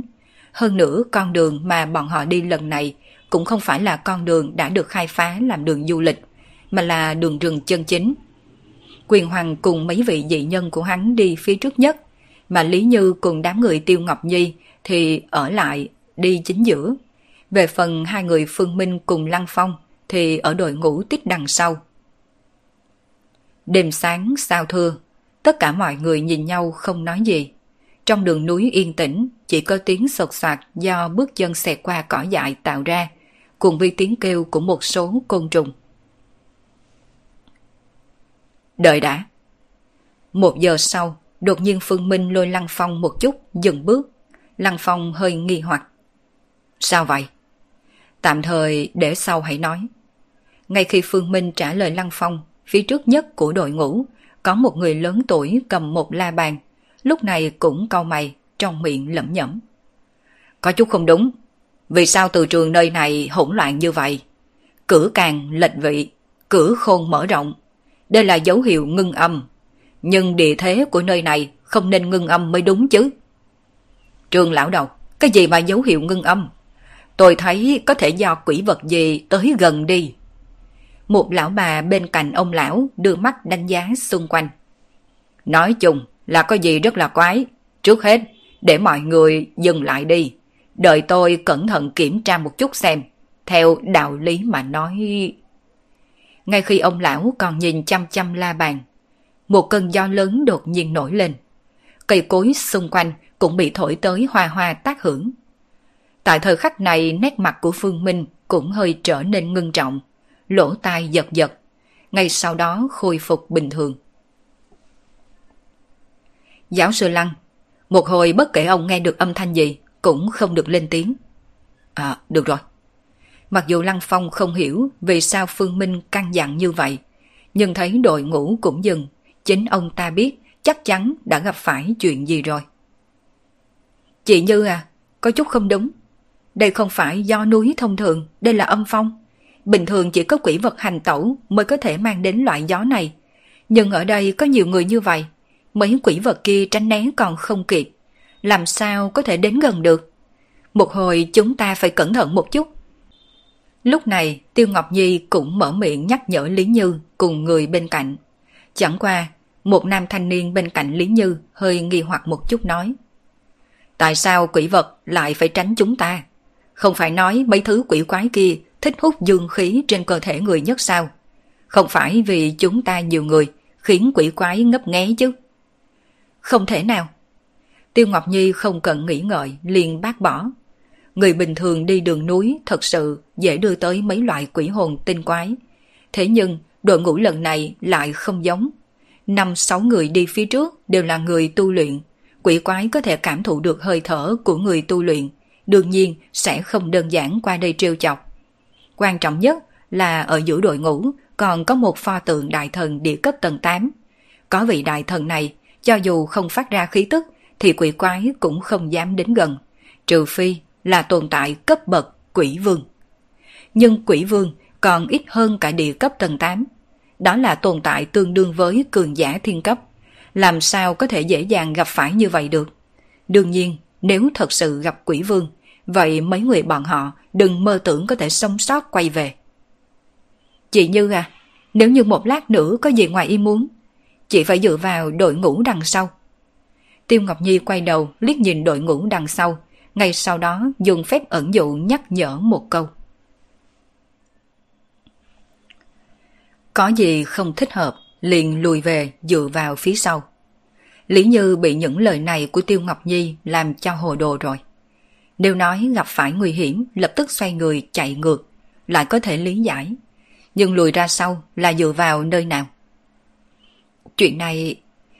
Nói chung, tới lúc đó theo em là được rồi. Tiêu Ngọc Nhi không dám bại lộ quá nhiều. Lấy thực lực của người kia, hẳn là có thể nghe được những lời cô ấy nói bên này. Tự bản thân người kia không bại lộ thân phận. Nếu cô lộ quá nhiều ra ngoài ánh sáng, ai biết người kia có thể vì việc này mà giận bản thân mình hay không? Tiêu Ngọc Nhi không đoán nhầm. Đoạn đối thoại giữa cô và Lý Như thật sự bị Phương Minh nghe được. Dù cho âm thanh rất nhỏ, nhưng vốn đội ngũ cũng không quá dài. Khoảng cách giữa song phương tầm 10 mét mà thôi. Lấy khả năng của Phương Minh, tự nhiên là nghe rõ từng chữ một. Chính là vì nghe thấy những lời Tiêu Ngọc Nhi nói, Phương Minh mới có chút dở khóc dở cười. Chẳng qua, thật là hắn có một cảm giác rất kỳ lạ đối với cô bé này. Chính như ban đầu khi ở tổ địa nhà họ La, còn cố ý trêu cực đối phương một chút. Phía trước đội ngũ, quyền hoàng nhìn vị đại sư phong thủy mình mời tới kia, không ngừng nhìn chăm chăm la bàn rồi lẩm bẩm. Nghiêng đầu quay qua, hỏi một ông lão mặc áo bào đen. Vương lão, lão có phát hiện ra gì không? Quyền Hoàng có thái độ rất tôn kính đối với ông lão mặc áo bào đen bên cạnh này. Bởi vì hắn biết vị này mới thật sự là điểm tự lớn nhất trong số những người hắn đưa tới lăng mộ của Huệ Đế lần này. Mặc dù mấy người phía trước đều đã bị hắn dụ dỗ mời tới đây, nhưng hắn cũng biết tính tình của kỳ nhân dị sĩ đều rất kém. Nếu như không phải có vương lão, sợ rằng không trấn áp được bọn họ. Có chút kỳ quái, chẳng qua tôi không hiểu biết nhiều về phong thủy khảm dư. Nói chung, tạm thời yên lặng theo dõi kỳ biến. Trong khi lão vương này đưa ra câu trả lời, cuồng phong đột nhiên biến mất, cũng giống như nó đột nhiên từ hư không xuất hiện vậy. Khi biến mất cũng rất là triệt để. Xong, ngay sau khi âm phong biến mất, một cổ âm hàng bay thẳng vào đáy lòng của mấy người tại đây. Không tốt. Mau, gọi tất cả mọi người đứng sang một bên, lập tức đứng sang một bên. Sắc mặt của lão vương đột nhiên thay đổi, âm thanh mang theo hoang mang rối loạn. Nhìn mấy người còn đang thầm thì phía trước, càng là trực tiếp quát. Còn ngây ngốc ra mà làm gì? Đây là con đường cõi âm, có âm sai qua đường. Không muốn chết thì nép qua một bên. Nghe thấy những lời vương lão nói, sắc mặt mấy vị ở phía trước cũng thay đổi. Tuy rằng bọn họ chưa từng nhìn thấy âm sai qua đường, nhưng cũng đã nghe được về con đường cõi âm.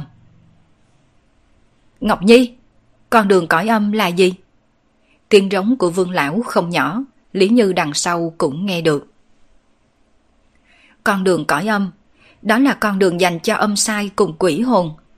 Truyền thuyết, khi quỷ sai âm ti đến nhân gian câu hồn, thường dẫn theo quỷ hồn đi đường núi, mà con đường núi này thường nằm ở nơi hoang vu vắng vẻ, cho nên người thường không thể đụng được. Nét mặt của Tiêu Ngọc Nhi cũng có chút gấp gáp. Sư phụ của cô đã từng nói với cô rằng, gặp phải con đường cõi âm nhất định phải nhường đường cho người ta, bằng không hậu hoạn vô cùng. Con đường núi này có ngưu đầu mã diện cùng quỷ hồn ư? Lý Như cũng có học, biết đường núi có nghĩa là gì. Chẳng qua cô không biết vì sao Ngọc Nhi sẽ gấp gáp như vậy. Chị Như à, con đường âm ti không phải là chuyện đùa. Thứ nhất là vị trí hẻo lánh, ở nơi hoang vu không người. Thứ hai, bình thường phải đợi đêm khuya thì âm sai mới xuất hiện. Chính là bởi vì hai điều kiện này, muốn đụng tới con đường cõi âm, lại vừa vặn đụng tới âm sai. Gần như là một chuyện có xác suất cực kỳ thấp. Vậy nếu như gặp được thì sẽ như thế nào?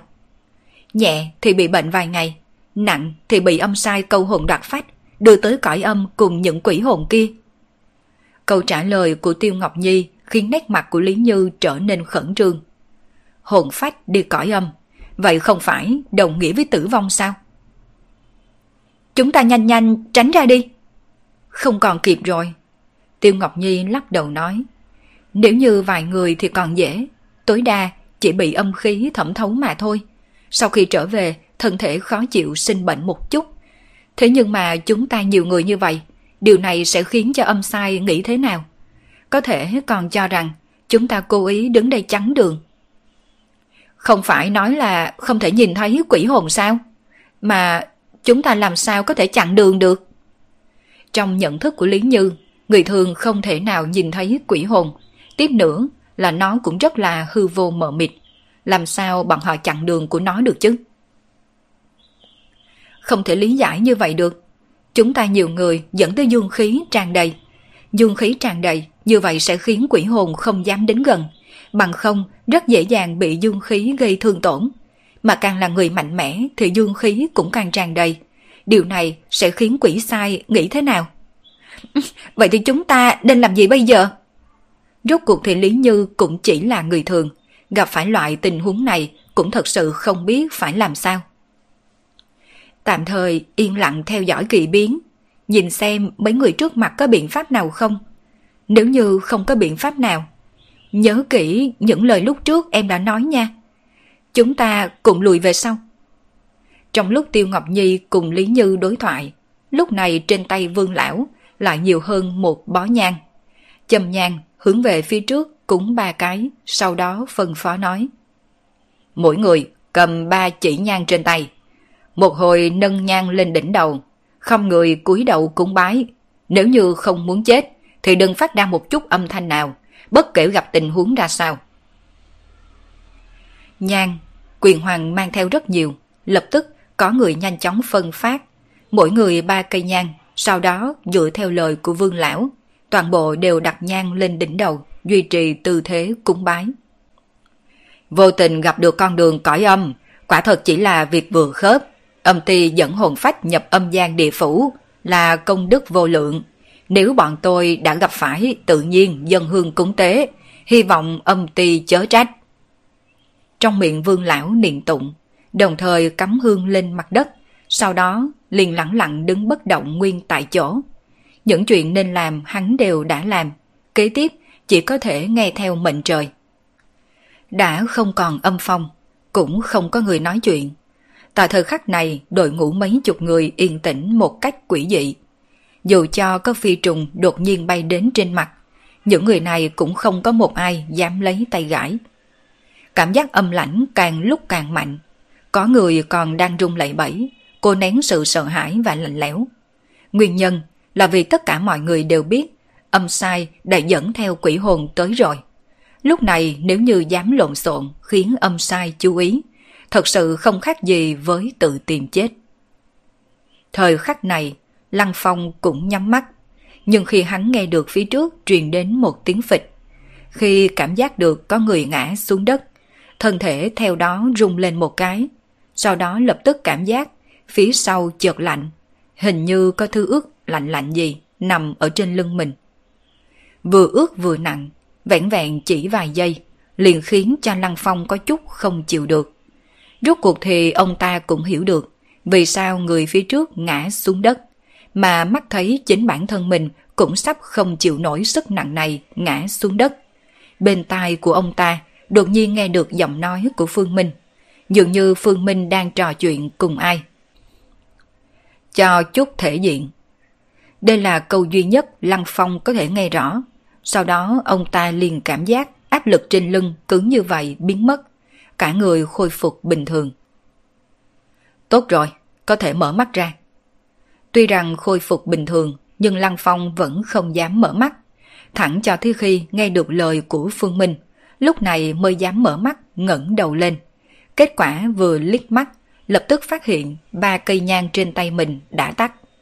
Ngoài trừ ba điều này, ông ta còn phát hiện trong đội ngũ phía trước có 5-6 người ngã xuống ngổn ngang, mà 5-6 người này đều không ngoại lệ. Thiền hương trong tay đều bị tắt giống như ông ta. Về phần những người còn đang đứng không bị tổn thương gì, đều là những người nhang trong tay còn đang thiêu đốt. Thấy những điều này, Lăng Phong liền hiểu, hẳn là Phương Minh vừa cứu mình. Sắp xếp vài người, đưa mấy người nằm dưới đất xuống núi đi. Những người này bị quỷ quấn thần, đoán chừng phải bệnh nặng một hồi. Vương lão quay đầu, liếc nhìn những người ngã xuống trong đội ngũ, lại thở ra một hơi dài, đồng thời trong lòng cũng có chút nghi ngờ. Đụng vào con đường âm ti mà chỉ có vài người bị quỷ quấn thân. Lẽ nào tính tình của vị quỷ sai âm ti này tương đối khá? Về quỷ sai âm ti, hắn hiểu cũng không có nhiều, cũng không thật sự được gặp. Nhưng hắn đã từng nhìn thấy một số ghi chép từ trong điển tịch. Tính tình của quỷ sai âm ti đều không tốt lành chút nào. Bình thường nếu như xúc phạm đến bọn họ, chưa ai có kết cục tốt. Có lẽ là để mặt chúng ta tương đối thành tâm đi. Rốt cuộc, vương lão chỉ có thể thầm suy đoán như vậy. Trong đội ngũ tổng cộng có 6 người ngã trên mặt đất. Sau đó quyền hoàng sắp xếp 4 người lưu lại trong nom 6 người này. Những người còn lại thì tiếp tục đi tới. Xảy ra chuyện như vậy, người trong đội ngũ đều trở nên căng thẳng vô cùng, gần như là không phát ra bất kỳ âm thanh trò chuyện nào. Phía trước nhất, lần này vẫn là vị trung lão đang dẫn đầu. Ông ta cầm la bàn đi phía trước nhất, dẫn theo mọi người vòng tới vòng lui. Rõ ràng khoảng cách thẳng tắp chỉ đi 3 phút là tới. Thế nhưng đám người phải đi vòng tới suốt 15 phút.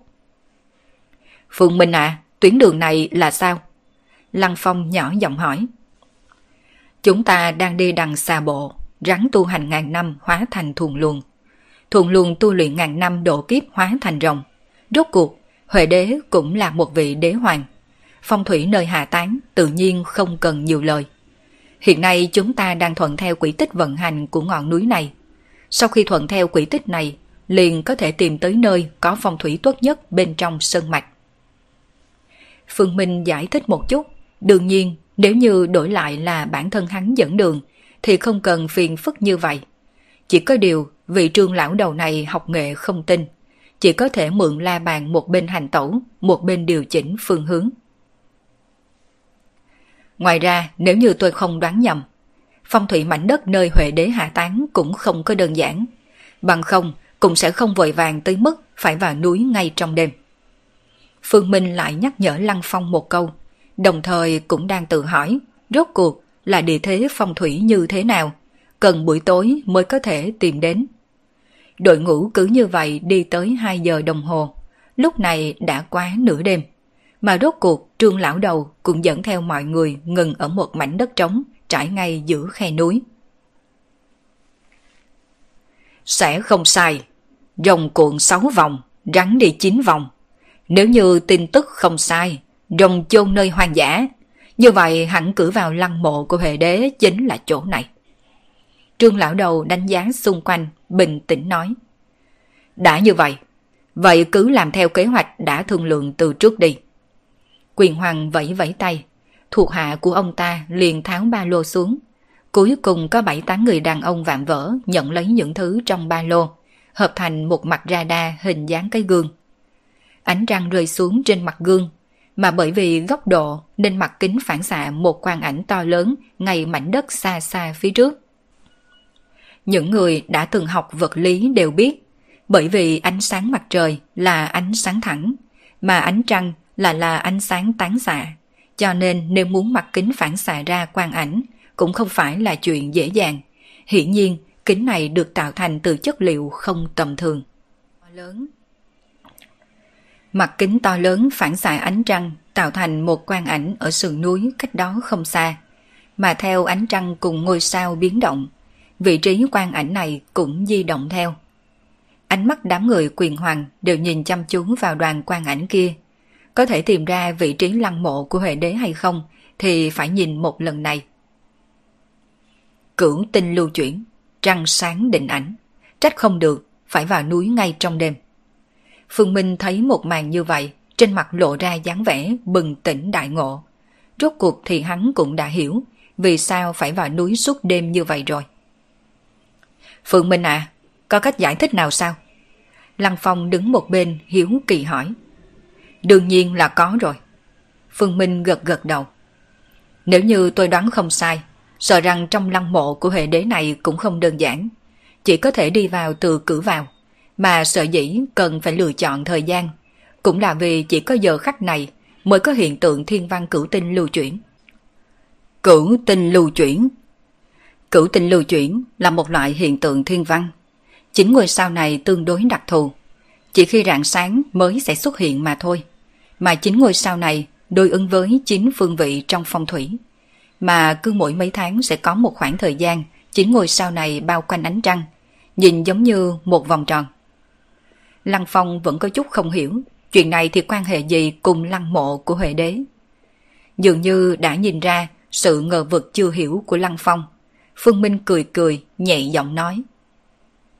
Khi người cổ đại lựa chọn lăng mộ, thường rất là chú ý đến phong thủy. Mà thân làm đế hoàng, đương nhiên Huệ đế càng không ngoại lệ. Từ khi lựa chọn vùng đất cùng cử vào, đã phải trải qua quá trình xác định phong thủy. Đương nhiên, cũng sẽ bố trí cơ quan bên trong. Nếu như là bọn trộm mộ, tự nhiên tùy tiện đào một cây hố thông vào là được rồi. Cũng không để ý có thể hủy diệt lăng mộ hay không. Chỉ có mấy đội khảo cổ mới chọn đi vào từ cửa vào. Mà đương nhiên, mấy người quyền hoàng không phải là đội khảo cổ. Thế nhưng, vẫn phải tìm được cửa vào, là vì lăng mộ Huệ đế tương đối đặc thù. Lăng Phong đã hiểu một chút. Tôi hiểu được rồi. Bình thường trong lăng mộ của đế hoàng hay có cơ quan rậm rạp, giống như lăng mộ của Thủy Hoàng. Đến hiện nay, ngay cả đội khảo cổ cũng không thể nào đi vào triệt để. Nhưng Huệ đế lại khác. Huệ đế đã chuẩn bị để sống lại. Như vậy tất nhiên cần phải có người đến đánh thức. Cho nên, khẳng định lăng mộ của ông ta có một con đường có thể trực tiếp thông đến phòng chính trong lăng mộ. Hơn nữa còn sẽ không có nguy hiểm gì. Đúng rồi, không sai. Phương Minh gật đầu. Đúng là đám người quyền hoàng đang tìm kiếm lối vào an toàn. Hiển nhiên, phương pháp bọn họ sử dụng này chính là do tổ tiên của bọn họ lưu, hoặc là căn cứ những ghi chép của tổ tiên khi trước mà nghĩ ra phương pháp xử lý. Dường như vì nghiệm chứng lời nói của Phương Minh, sau khi 15 phút đồng hồ trôi qua, quang ảnh tấm gương phản xạ ra không còn di chuyển nữa. Lúc này cửu tinh trên bầu trời cũng cố định bốn phía mặt trăng, vừa vặn tạo thành một vòng tròn. Phương vị đã được xác định, chính là chỗ đó. Trên mặt của trương lão đầu cũng có vẻ vui mừng, chẳng qua khi ông ta ngẩng đầu, nhìn đến vị trí ánh trăng sáng dừng lại, vẻ mặt có chút lúng túng. Bởi vì ánh trăng đã phản xạ tại vách đá của một ngọn núi. Thiết kế cửa vào lăng mộ trên vách đá của ngọn núi hẳn là khả năng rất lớn bởi vì thiết kế như vậy, khi mưa làm xói mòn đất cũng không có dễ lộ ra cửa vào. Chỉ có điều muốn đào thông không phải là chuyện dễ dàng. Vương lão đầu mở miệng nói, ngọn núi kia cao cỡ 2-300 mét, mà vị trí ánh trăng phản xạ là nơi có độ cao khoảng 100 mét so với chân núi. Điều này cũng có nghĩa muốn đi vào, nhất định phải để người đào thông từ đỉnh núi xuống, lại dùng máy móc khoan thành động Cửa vào tuyệt đối không phải là cửa chết. Hẳn bên trong đã được đào rỗng rồi. Cứ như vậy muốn đào thông cũng không tính là quá khó khăn. Tôi lập tức sắp xếp người đi đào ngay. Quyền Hoàng bắt đầu phân phó thuộc hạ của ông ta hành động. Những thuộc hạ này đã trải qua quá trình bồi dưỡng đặc thù. Mười mấy người đàn ông đầu tiên là chạy đến đỉnh của ngọn núi đối diện, lắp đặt dây thừng cẩn thận xong. Sau đó, cột một đầu dây thừng vào trên người, mang theo công cụ bắt đầu đu xuống dưới núi. Đèn pha, truy sát, toàn bộ đội ngũ ngay ngắn giống hệt với đội thi công. Đương nhiên, nếu muốn tìm được cửa vào, còn phải cần một khoảng thời gian. Về phần những người khác thì bắt đầu dựng trại ngay dưới chân núi. Đương nhiên, Phương Minh ở chung một lều với Lăng Phong. Đi suốt một ngày, mọi người đều mệt mỏi. Sau khi dựng trại xong, để lại mấy người phụ trách gác đêm những người khác đều tự mình đi vào lều của mình nghỉ ngơi. Một đêm bình yên. Sáng sớm hôm sau, Phương Minh từ trong lều đi ra, lấy cảnh giới bây giờ của hắn, cho dù một ngày không ngủ cũng không có bất cứ vấn đề gì. Chỉ là vừa đi ra khỏi lều đã gặp Tiêu Ngọc Nhi. Lúc này Tiêu Ngọc Nhi mới từ bên ngoài doanh trại đi tới. Trên tay còn có một cái rổ, bên trong có một số măng cùng nấm rừng mới hái. Phương... À, cậu Tần, một lát nữa con muốn ăn chung với chúng tôi không? Tôi có hái một chút nấm và măng rừng, chuẩn bị làm bữa sáng đây. Tiêu Ngọc Nhi thấy Phương Minh trên mặt đầu tiên lộ ra sợ hãi, sau đó lại cưỡng ép lộ ra dáng tươi cười nói.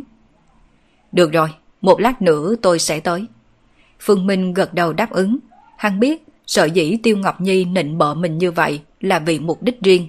Hắn chính là hy vọng sau khi tiến vào lăng mộ của Huệ Đế, nếu như gặp phải ngoài ý muốn gì, bản thân mình có thể quan tâm một chút. Mà đối với Tiêu Ngọc Nhi, quả thật hắn cũng có một loại cảm giác thân cận. Nếu như có thể giúp, hắn sẽ không ngại giúp một chút.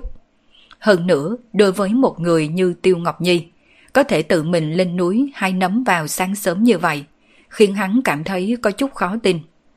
Người tu luyện trời sinh đã có cảm giác địa vị hơn người. Rất nhiều người tu luyện cho dù chỉ là nhân cấp tầng 1, vẫn luôn sống cuộc sống cẩm y ngọc thực. Đương nhiên, căn bản sẽ không tự mình làm loại chuyện giặt quần áo hay nấu cơm này.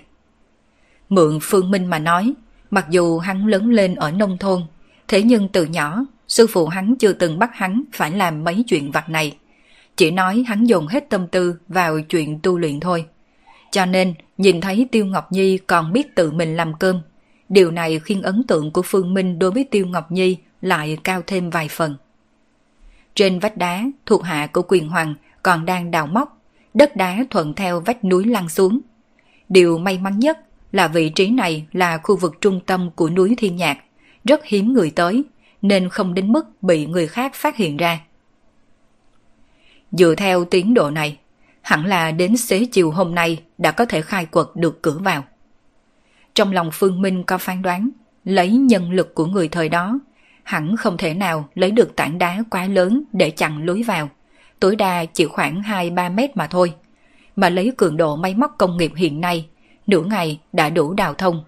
Phải biết rằng lúc này quyền hoàng chuẩn bị rất đầy đủ, thậm chí còn khiêng cả máy phát điện lên đây. Đánh răng, rửa mặt, đi ra ngoài. Sau khi giải quyết xong những việc vặt này, Phương Minh đi về lều vải của mấy người Tiêu Ngọc Nhi.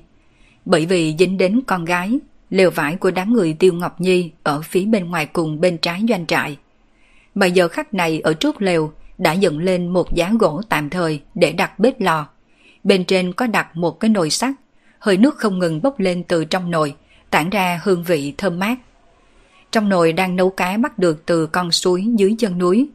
Trong nồi đang nấu cá bắt được từ con suối dưới chân núi, mặc dù không lớn nhưng ngon ở tươi mới, lại thêm nấm và măng dại phối hợp, khiến nồi canh cá tản ra hương vị say lòng người. Lúc này, mấy thuộc hạ Lý Như dẫn theo, đang dương mắt đứng trước nồi sắt, chờ cô chủ nhà mình cùng cô Tiêu Ngọc Nhi ăn xong, lại đến phiên mình.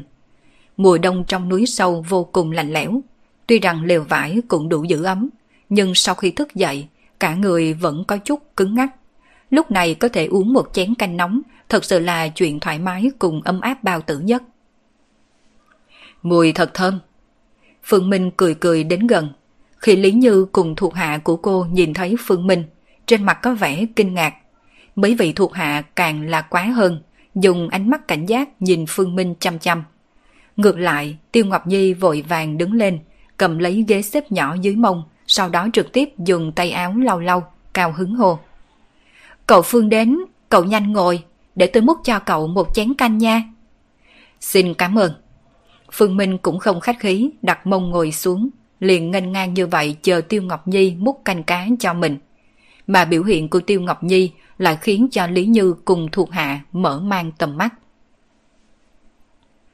Cậu Tân có thể nể mặt tôi mà uống canh tôi nấu, đó là vinh hạnh của tôi rồi. Trong giọng nói của Tiêu Ngọc Nhi không chỉ tràn đầy nịnh bợ với Phương Minh, mà toàn bộ cử chỉ cũng vô cùng chân chó. Mấy thuộc hạ của Lý Như nhìn Tiêu Ngọc Nhi múc toàn bộ số cá còn lại trong nồi sắt vào trong cái bát kia, cũng không biết nên nói cái gì. Mấy con cá suối này là do bọn họ phải xuống suối bắt từ sáng sớm.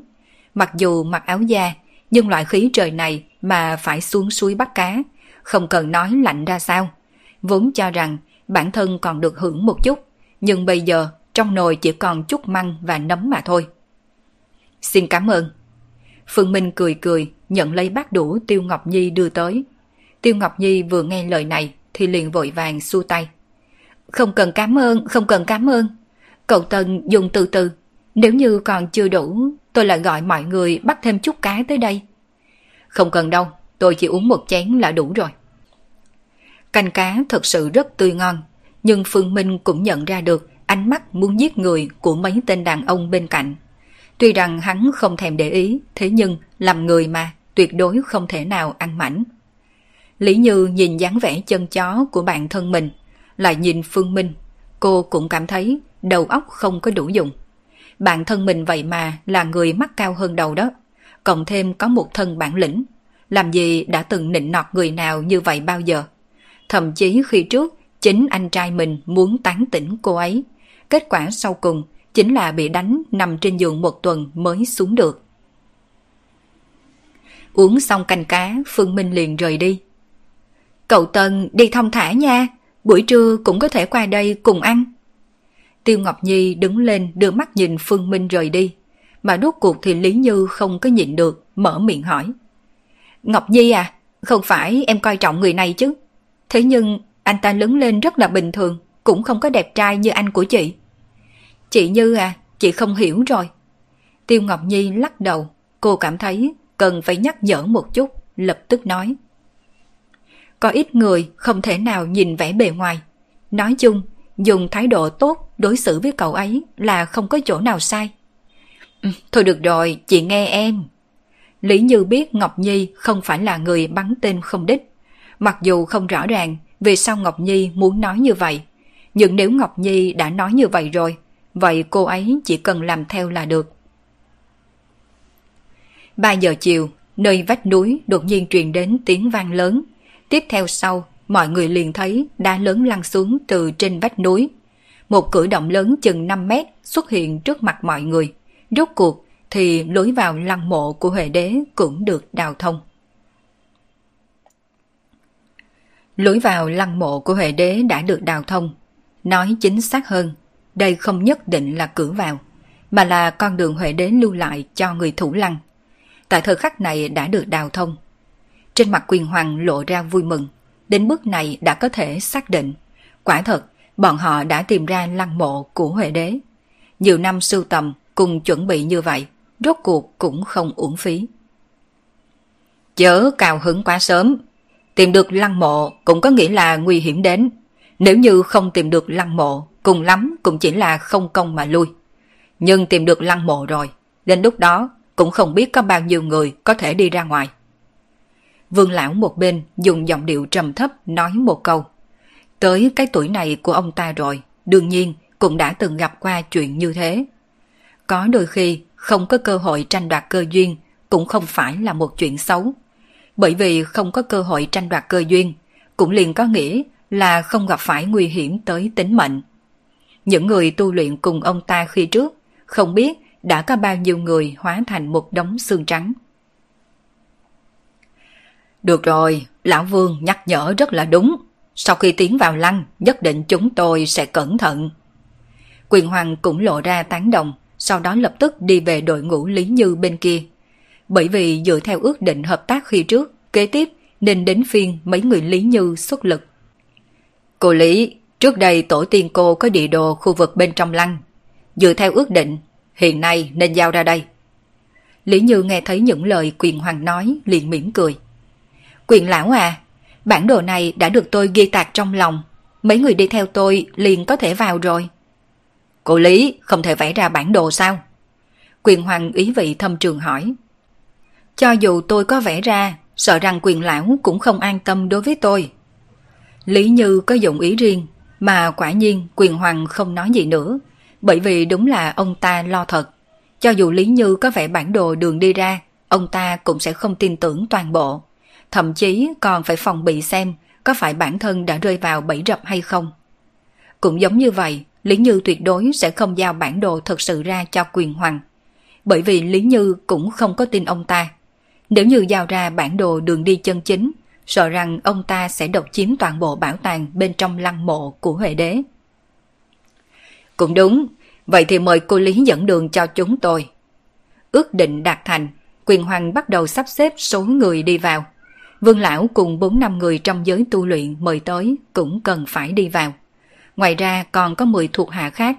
Mà Lý Như bên này chỉ có 5 người. Ngoài trừ Lý Như cùng Tiêu Ngọc chính là ba vệ sĩ.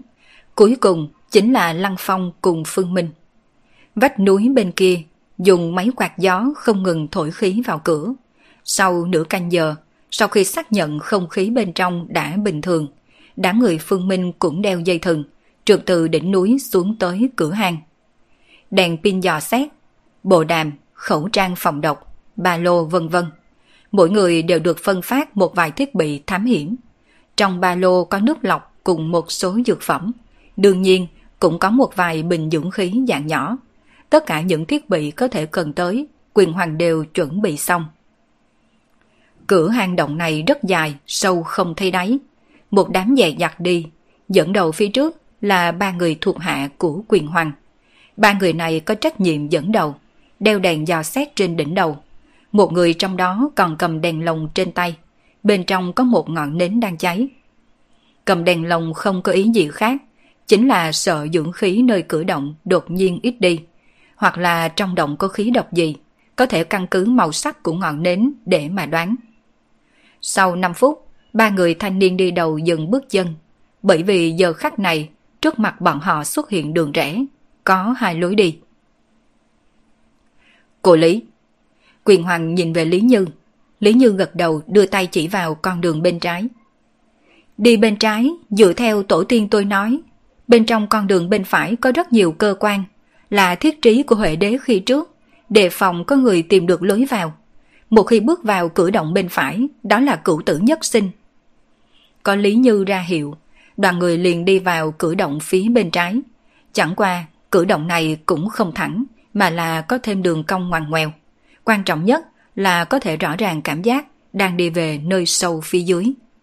Bởi vì con đường hình vòng cung, tốc độ của đội ngũ cũng không nhanh. Chẳng qua chỉ cần không gặp phải phiền phức, đối với quyền hoàng mà nói chính là việc tốt nhất. Về phần đường có dài hơn chút, căn bản không thành vấn đề. Cùng lắm thì hao phí thêm một chút thời gian, vậy thôi. Tạm thời dừng lại. 10 phút sau, Lý Như gọi đội ngũ quay qua nói với quyền hoàng. Không thể tiếp tục đi tới nữa, tiếp tục đi tới sẽ tương thông với con đường bên phải. Đến lúc đó cũng sẽ gặp nguy hiểm. Kề bên này có mật đạo, mọi người tỉ mỉ tìm kiếm trên tường đi, xem có tìm thấy cơ quan gì không. Đều tìm kiếm cẩn thận đi. Quyền Hoàng gật đầu phân phó. Một đám người bắt đầu dùng đèn chiếu xạ dò xét nham thạch trên vách tường. Không bao lâu, liền có người phát hiện ra cơ quan.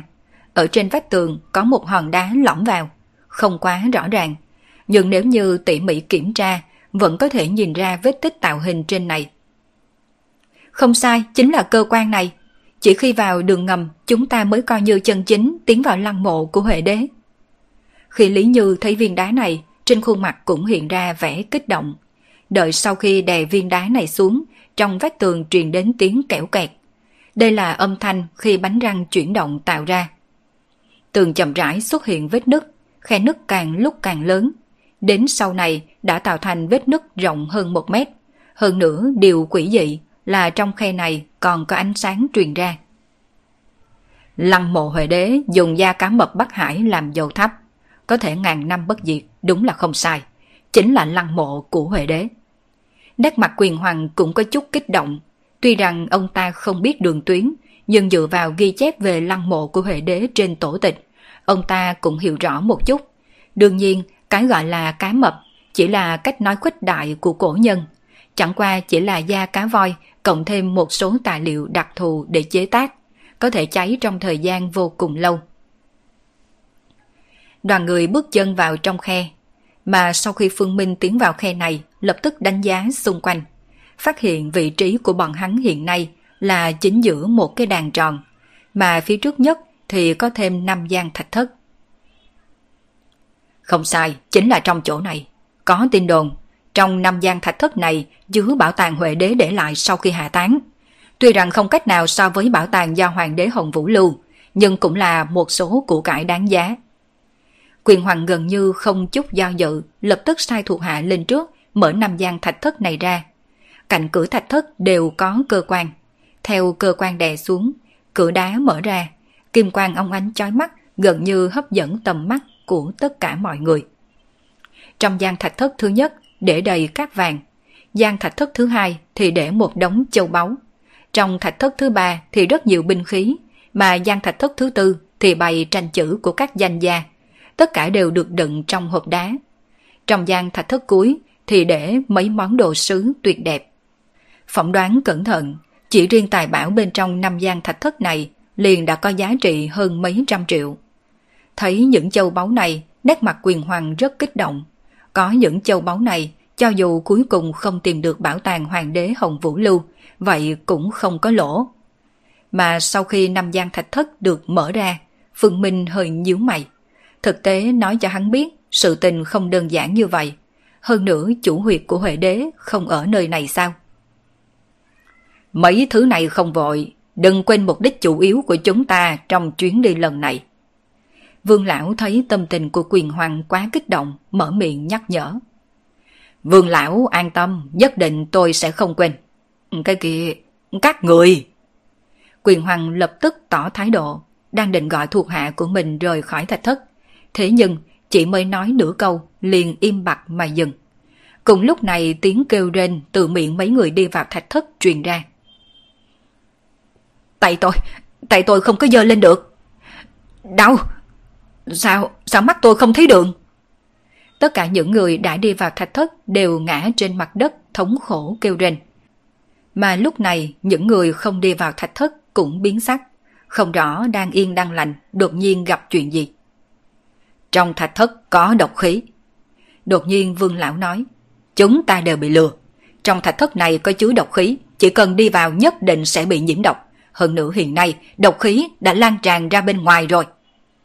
Vương lão nói lời này là có căn cứ, bởi vì giờ khắc này trong năm gian thạch thất, cho dù là các vàng hay châu báu đều bị dính một lớp sương mù màu xanh. Đây là kết quả do độc khí ăn mòn. Cô Lý, đây là có chuyện gì? Ánh mắt quyền hoàng trợn trừng nhìn về Lý Như, mà Lý Như cũng mang theo nét mặt kinh ngạc vô cùng. Bởi vì loại tình huống này không hề xuất hiện trong ghi chép của tổ tiên, do đó cô cũng không rõ tại sao gặp phải loại tình huống này. Xảy ra chuyện như vậy rất là đơn giản, đây là thủ đoạn mà Huệ Đế dùng để phòng ngừa các ngươi.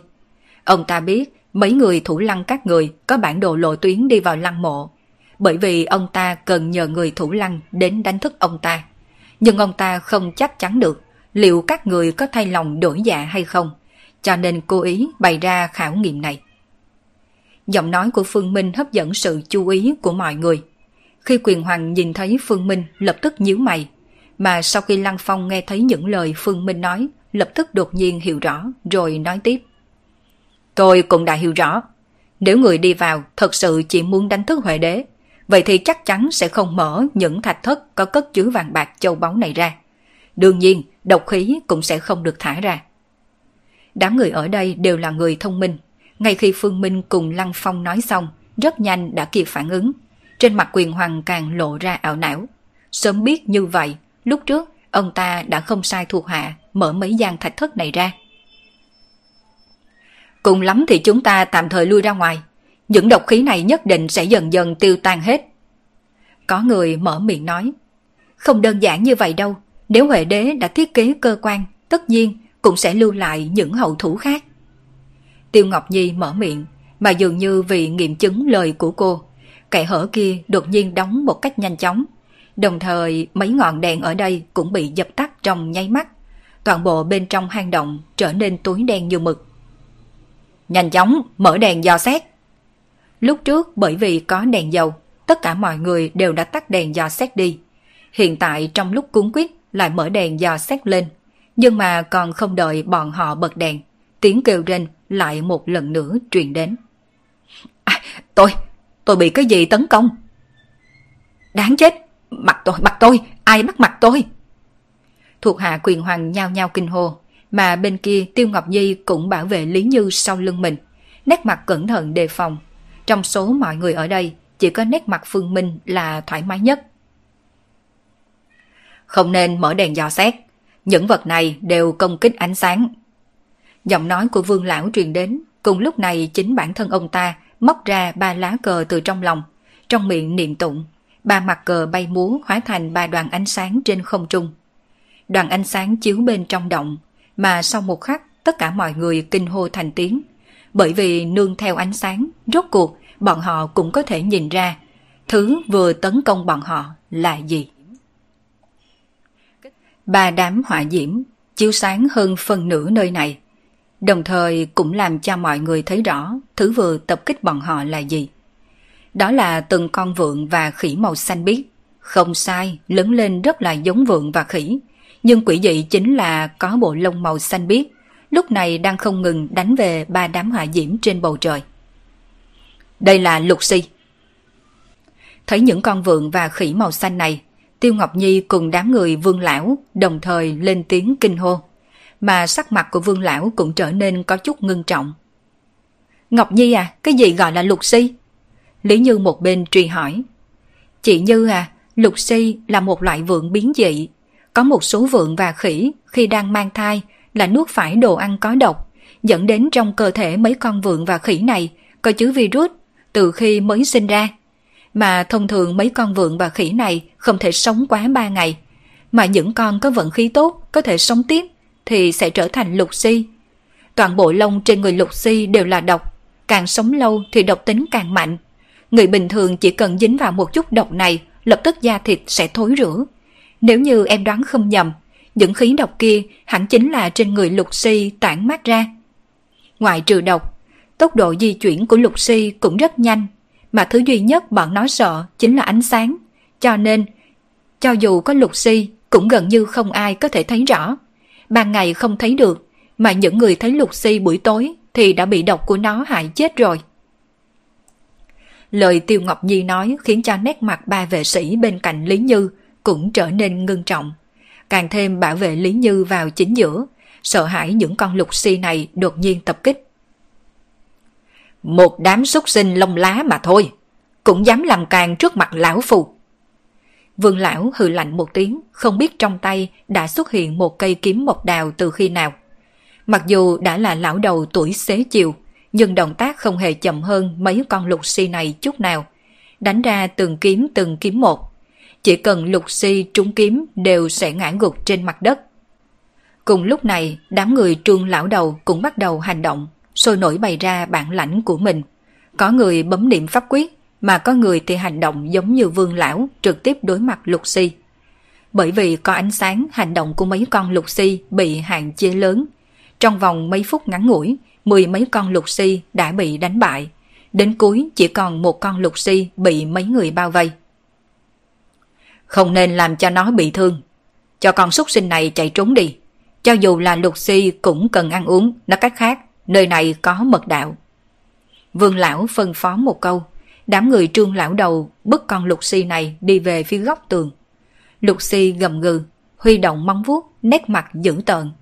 Nhưng chính như vương lão đoán, đến cuối cùng nó xoay người, nhảy xuống cây trụ đá ngay bên cạnh, rất nhanh, liền biến mất không thấy. Thông đạo ở ngay chỗ này. Đám người trương lão đầu chạy tới chỗ sau cột đá rất nhanh. Kết quả phát hiện phía dưới cột đá có một cử động. Giờ phút này cử động đang chậm rãi khép. Chẳng qua không sao, bọn họ đã phát hiện vị trí của cơ quan, chính là trên trụ đá. Đi xuống trước. Độc khí nơi này không ngừng tràn ngập. Mặt nạ phòng độc cũng sắp vô dụng rồi. Cử động phía dưới đen kịch một màu.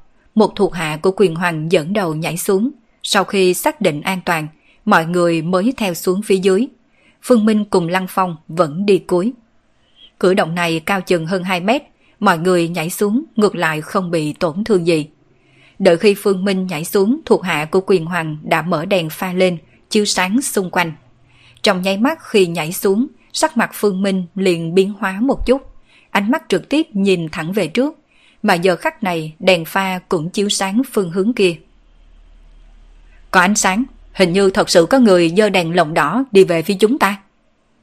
Một thuộc hạ của quyền hoàng lẩm bẩm một câu, nhưng mà lời của hắn khiến cho tất cả mọi người ở đây đều quay đầu trừng trắng mắt. Đây là lăng mộ huệ đế. Người ở đâu ra? Thật sự có người ở đây thì đó tuyệt đối là địch nhân. Đi! Mà đúng vào lúc này, Phương Minh bắt tay của Lăng Phong đồng thời mở miệng nhắc nhở những người khác một câu. Sau khi nói xong lời này, liền xoay người chạy nhanh về một phương hướng khác. Lăng Phong, trợ lý của ông này làm gì? Ở đây không nên đi lung tung.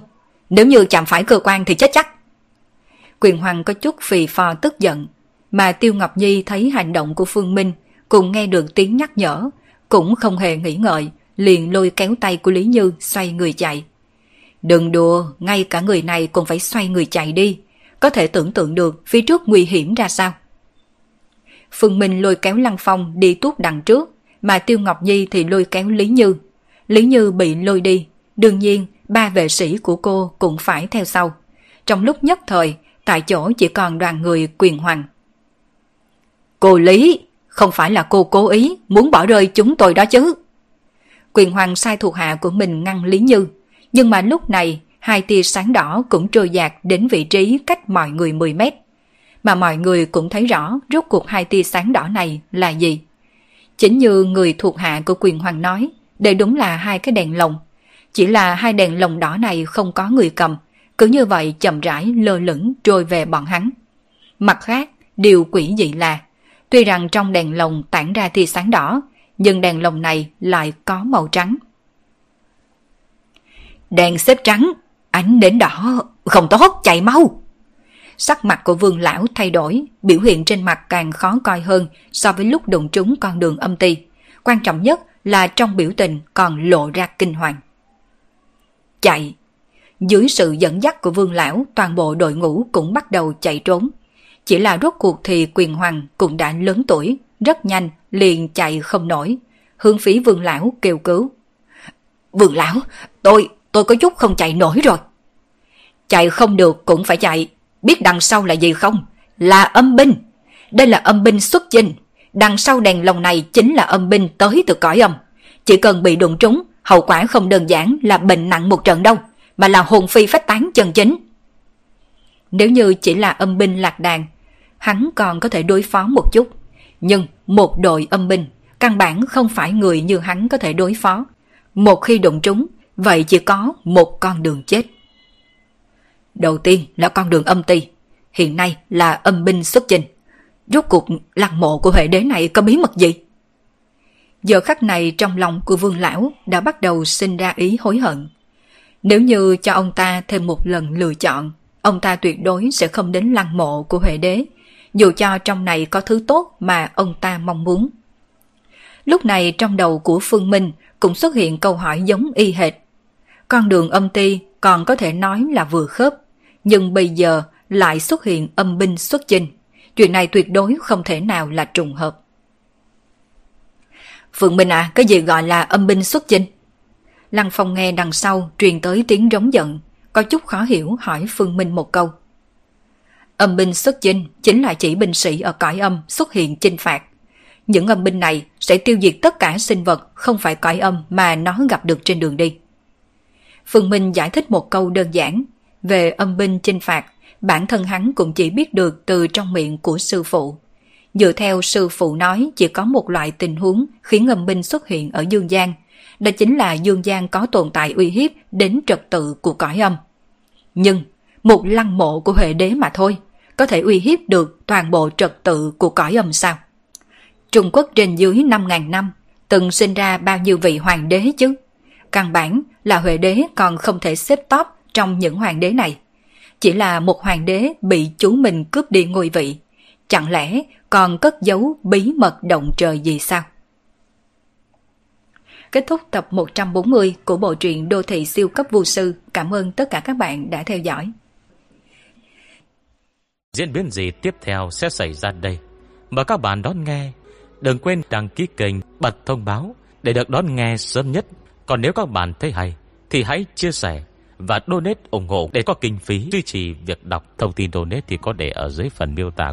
Xin cảm ơn các bạn rất nhiều.